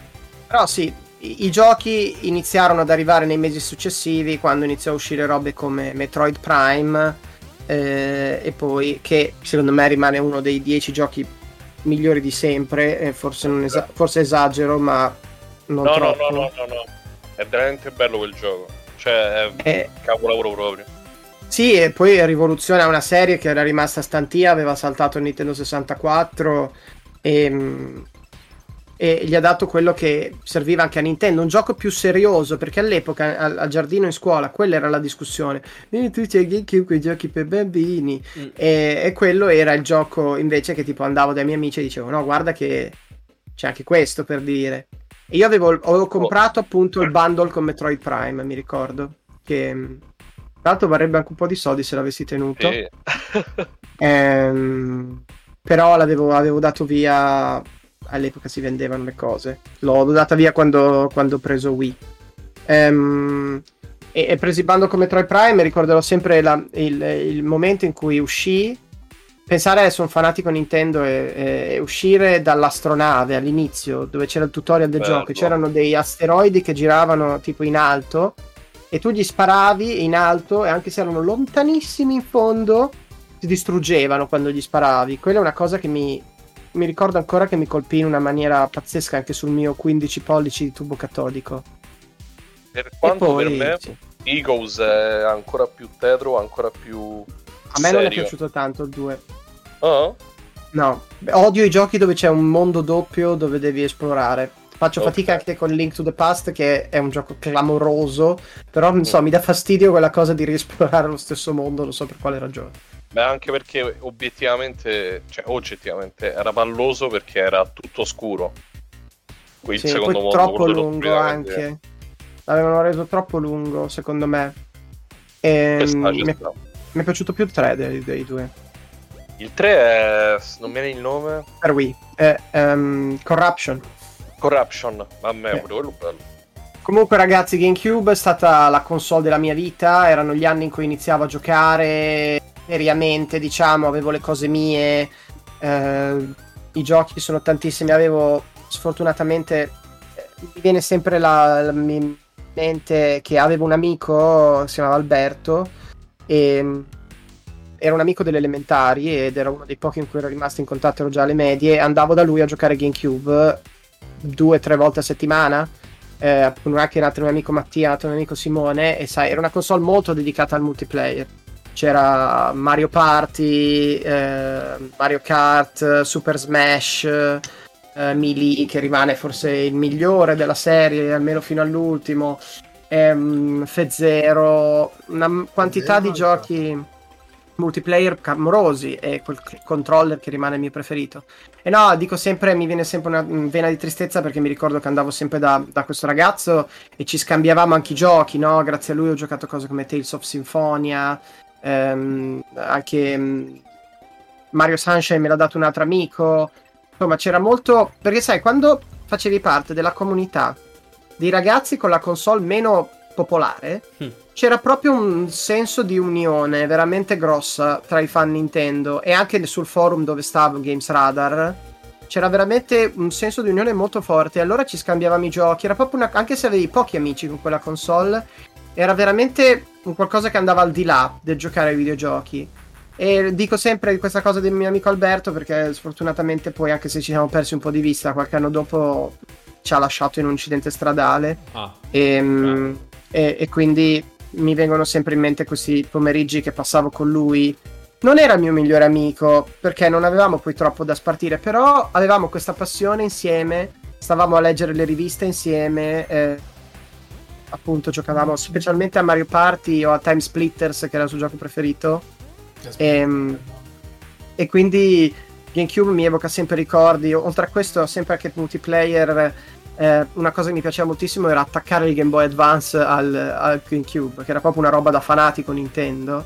Sì, perché dico che Final Fantasy Crystal Chronicles è il mio Final Fantasy preferito, perché è rimasto il mio Final Fantasy, l'ho atteso come non so cosa, perché non avendo la PlayStation avevo molta invidia di chi aveva Final Fantasy, perché lo ricordavo dai tempi della 1, e quando uscì, pur essendo un gioco imperfetto, io credo che quell'esperienza asincrona di multiplayer con lo schermetto del Game Boy che non riuscivo a vedere, mi ricordo, perché era buio magari fuori, Però riuscire a fare queste magie insieme, a superare questi livelli, musiche clamorose, grafica clamorosa, è un ricordo che ho veramente, che mi rimane molto, molto stretto. E tra l'altro è l'ultima volta che Nintendo ha fatto la competizione in termini tecnologici con le altre case. È vero. Perché GameCube non ha niente da invidiare alle altre console, anzi è decisamente superiore a PlayStation, un po' inferiore a Xbox, però mi ricordo il momento in cui uscì Resident Evil 4, ne abbiamo già parlato in un altro episodio, cioè a livello di grafica direi che c'era poco sul mercato così. E quindi niente, insomma è la mia console preferita assieme a Xbox 360, ricordo anche giochi come Paper Mario, il portale millenario, esperimenti anche come Eternal Darkness, che è un gioco particolare sulle malattie mentali, dalla defunta Silicon Knights, la serie di Pikmin, il mio gioco preferito su GameCube che è Beautiful Joe di Capcom, insomma è la console che tengo più vicina al cuore. E anche quando avevo il Game Boy Player, mi ricordo, mancavano tante cose. Se eri un fan GameCube, ne abbiamo parlato 3 volte, ti sei perso tanta roba che poi è entrata nella storia, però ti sei vissuto la tua storia a parte con i giochi che costavano sempre un casino, perché non essendoci tutta quella varia offerta. Mi ricordo che andavo al mare, c'era un posto dove c'erano i giochi GameCube in tutta Cattolica e la povera nonna doveva sempre, almeno una volta per ogni estate, mi comprava qualcosa.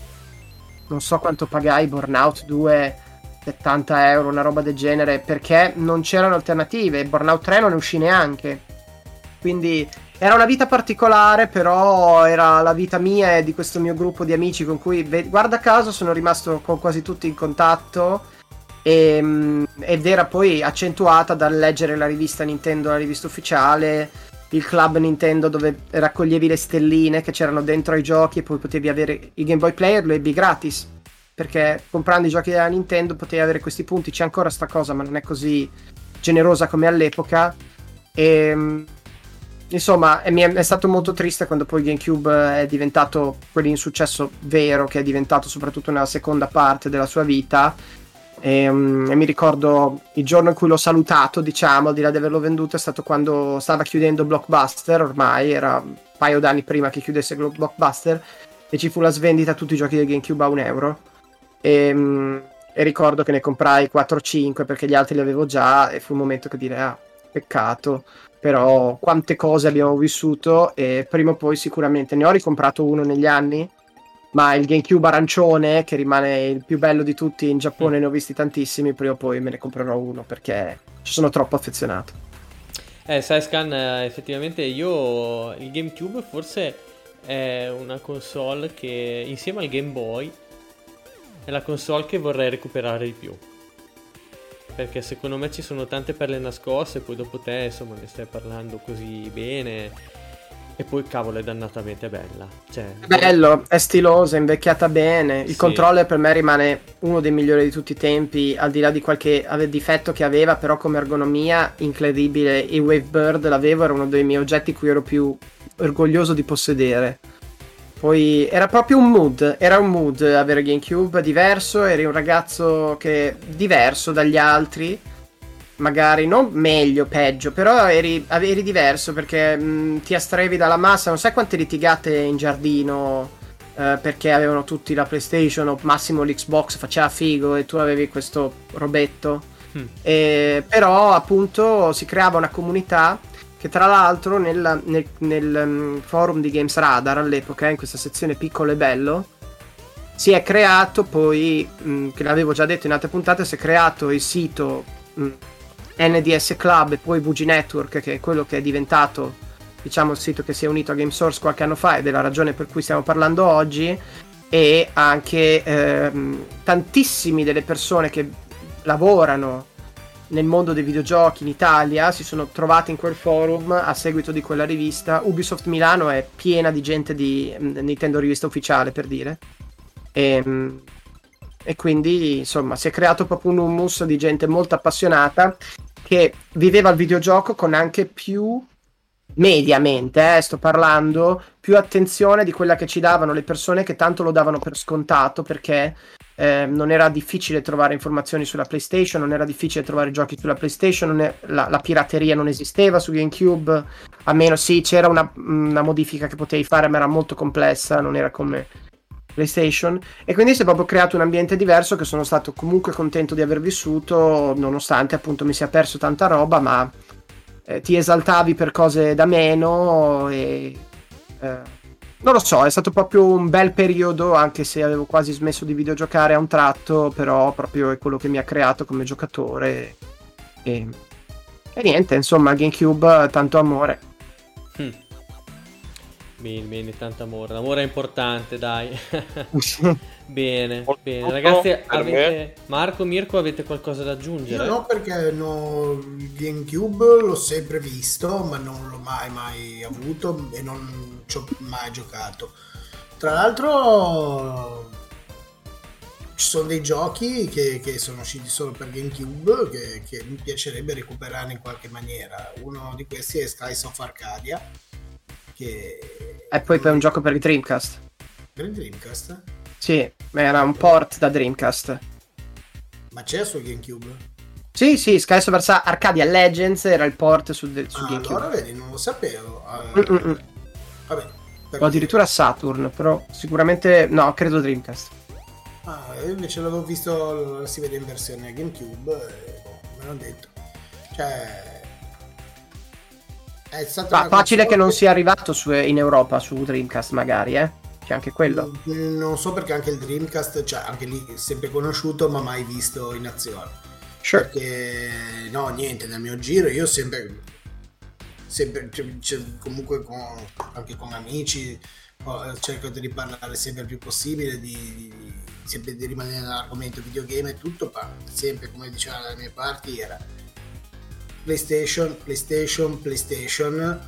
qualcheduno ha cominciato con la prima Xbox, ma mai, assolutamente un GameCube no. Un GameCube dal vero l'ho visto anni dopo, cioè l'ho visto, era già fuori, già passata una generazione, un GameCube dal vero, quindi non saprei cosa dire. Comunque è bello, cioè si vede che è una console che ti ha segnato, come sicuro, un po' come per dire è stata con me per l'Amiga 500, ti ho sentito proprio, cioè il gioco, cioè... Sì, ero già più vecchietto, nel senso avevo 14 anni, 12-13 anni, insomma non ero poi... Comunque sì, non è stata la mia prima cosa, però avevo quell'età lì, poco meno forse. Sì, era l'età che iniziavo a essere appassionato, al di là di giocare solo, potevo informarmi, mi ricordo che andavo su Every Eye a vedere le notizie, che si chiamava QBuy, perché c'era PSI, QBuy, no? E mi ricordo andavo a vedere le notizie lì, iniziavo a vedere IGN, queste cose anche internazionali. Le 3 iniziava a essere un evento. Sì, mi ricordo attendere l'uscita dei giochi per la prima volta, proprio il 4 ottobre 2003 o 4 uscì Super Mario Sunshine, ed era il santo patrono di Bologna, e mi ricordo che ero con un amico che aveva detto: tu compri quello, io compro Zelda dopo, così ce li scambiavamo, e i 4 quindi i negozi erano chiusi, quindi eravamo super tristi perché non potevamo avere Mario Sunshine dal primo giorno perché i negozi erano chiusi, quindi sì, dai, erano bei tempi, dai. Sì. Bene ragazzi, però adesso andiamo in chiusura perché abbiamo sforato il tempo veramente parecchio, e quindi chiudiamo qua questa puntata, tra l'altro l'ultima puntata ci ha detto Mirko della prima stagione per qualche motivo. Voi non avete sentito prima, perché da quanto ci hanno detto, da quanto ci ha detto Luis, il nostro collaboratore, non mi si sentiva, quindi nessuno ha sentito che questa era l'ultima puntata della stagione. Ok, no vabbè, in realtà in podcast sentiranno tutto quanto, sì, su Twitch c'è stato qualche problema, ma in podcast però è venuto tutto, quindi le tue parole sappi che rimangono. Giusto. E adesso ci devi dire perché questa è l'ultima stagione. Perché io sono stato qua, sono stato distratto. L'ho scritto su WhatsApp a voi, però diciamo che questo fine settimana perdersi due, non so sicuro se tre, seppure Scanna, saranno ad un evento. Io no. Ok.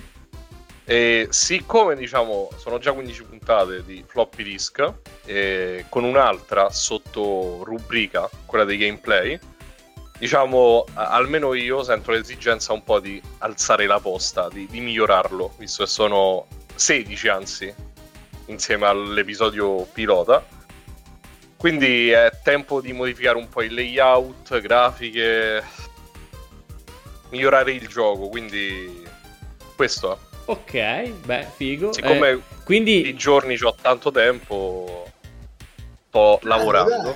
Ma quindi sarà l'ultima, dici, perché non riusciremo più ad andare in onda, quindi.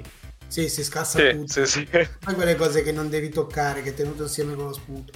Questa ragazzi, questo fine settimana questi due baldigioni andranno a svilupparti. Sì, quindi esatto. Ci sarà un floppy prima e dopo sviluppato. Esatto. Quindi se volete gli autografi andate a Bologna e li andate a cercare. Ci siamo io e Matteo, esatto. E Matteo e Matteo Pizzi sabato. Però loro ci sarà anche Lewis, non ci siamo solo noi due, ci sarà anche il nostro e ci sarà anche il nostro mitico Enrico. Esatto, sì, giusto. Sì. Cioè sostanzialmente facciamo una sorta di mini reunion di Sourcecast e Floppy Disk, sì. Visto che a Bologna appunto c'è Svilupparti, Lewis addirittura arriverà domani qui da me, passeremo il venerdì insieme, ho già in mente una cena a base di tortellini in brodo fatti a mano e borlenghi fatti da me. Sabato ci raggiungono anche Marco ed Enrico e poi dopo quindi faremo tutta la giornata a Bologna, Svilupparti in posti, mangiando cucina tradizionale in posti che ci ha consigliato il buon Scanna. Ho prenotato, quindi. Dove hai prenotato? Da Valerio. Ho trovato lì. Ci sta. Dopo alla seconda telefonata effettivamente ho trovato, per fortuna sono riuscito ad incascare i tavoli. E poi dopo il buon Lewis riparte la domenica mattina presto, mentre con Marco ed Enrico faremo anche il pranzo qui da me a suono di cucina tradizionale, quindi pranzo della domenica, esatto, sì. E niente, quindi se qualche fan donna volesse venire a tirarci il reggiseno, noi siamo Svilupparti, ci trovate lì, però ricordatevi che noi piacciono le robe retro. Quindi se qualche retro gnocca, qualche anziana vuole venire a tirarci il reggiseno, noi ma siamo anche avvenente E-Man, insomma, cioè alla fine uno viene facciamo Shira. Come siete poco gender inclusive. Bene, dai, niente, ragazzi. Tra l'altro, scusa, l'abbiamo spiegato il titolo della puntata? No, in effetti no. Siamo arrivati alla fine. Solo una piccola postilla falla sul titolo, perché oramai sì. È un videogioco per Kevin, tipo l'unica sigla cantata da Cristina D'Avena che ha di un cartone animato che ha a che fare con i videogiochi. Che mi sembra una cagata mostruosa, io non l'ho mai visto, però guardatevela, visto. Ne vale la pena. Però guardatevela, perché c'è tra l'altro un Simon Belmont, un Richard Belmont, sì, finto, che mi sarebbe da buttarsi sotto un treno. Vabbè. Comunque ragazzi, noi vi diamo appuntamento quindi a questo punto alla settimana prossima, il 19 maggio, giovedì, sempre qui sul canale Twitch di gamesource.it alle ore 20. Vi racconteremo anche un po' come è andato il nostro weekend e poi dopo, ragazzi, molto importante, non avremo un ospite bensì due ospiti, quindi siateci qui con noi. Questo è anche un altro dei vari motivi per cui è necessario fare una distinzione, ragazzi, bisogna distinguere tra la prima stagione e la seconda che avrà ospiti, non dico niente, vabbè, va bene. Perfetto. Niente ragazzi, quindi facciamo un bel salutone a tutti, grazie Matte, grazie Marco, grazie Mirko, gentilissimi come sempre, salutiamo Lewis, ma lo saluterò di persona domani. Ragazzi, bye bye e keep on retro gaming. Lo spengi io, è vero. Spengi. Yo. Spingi.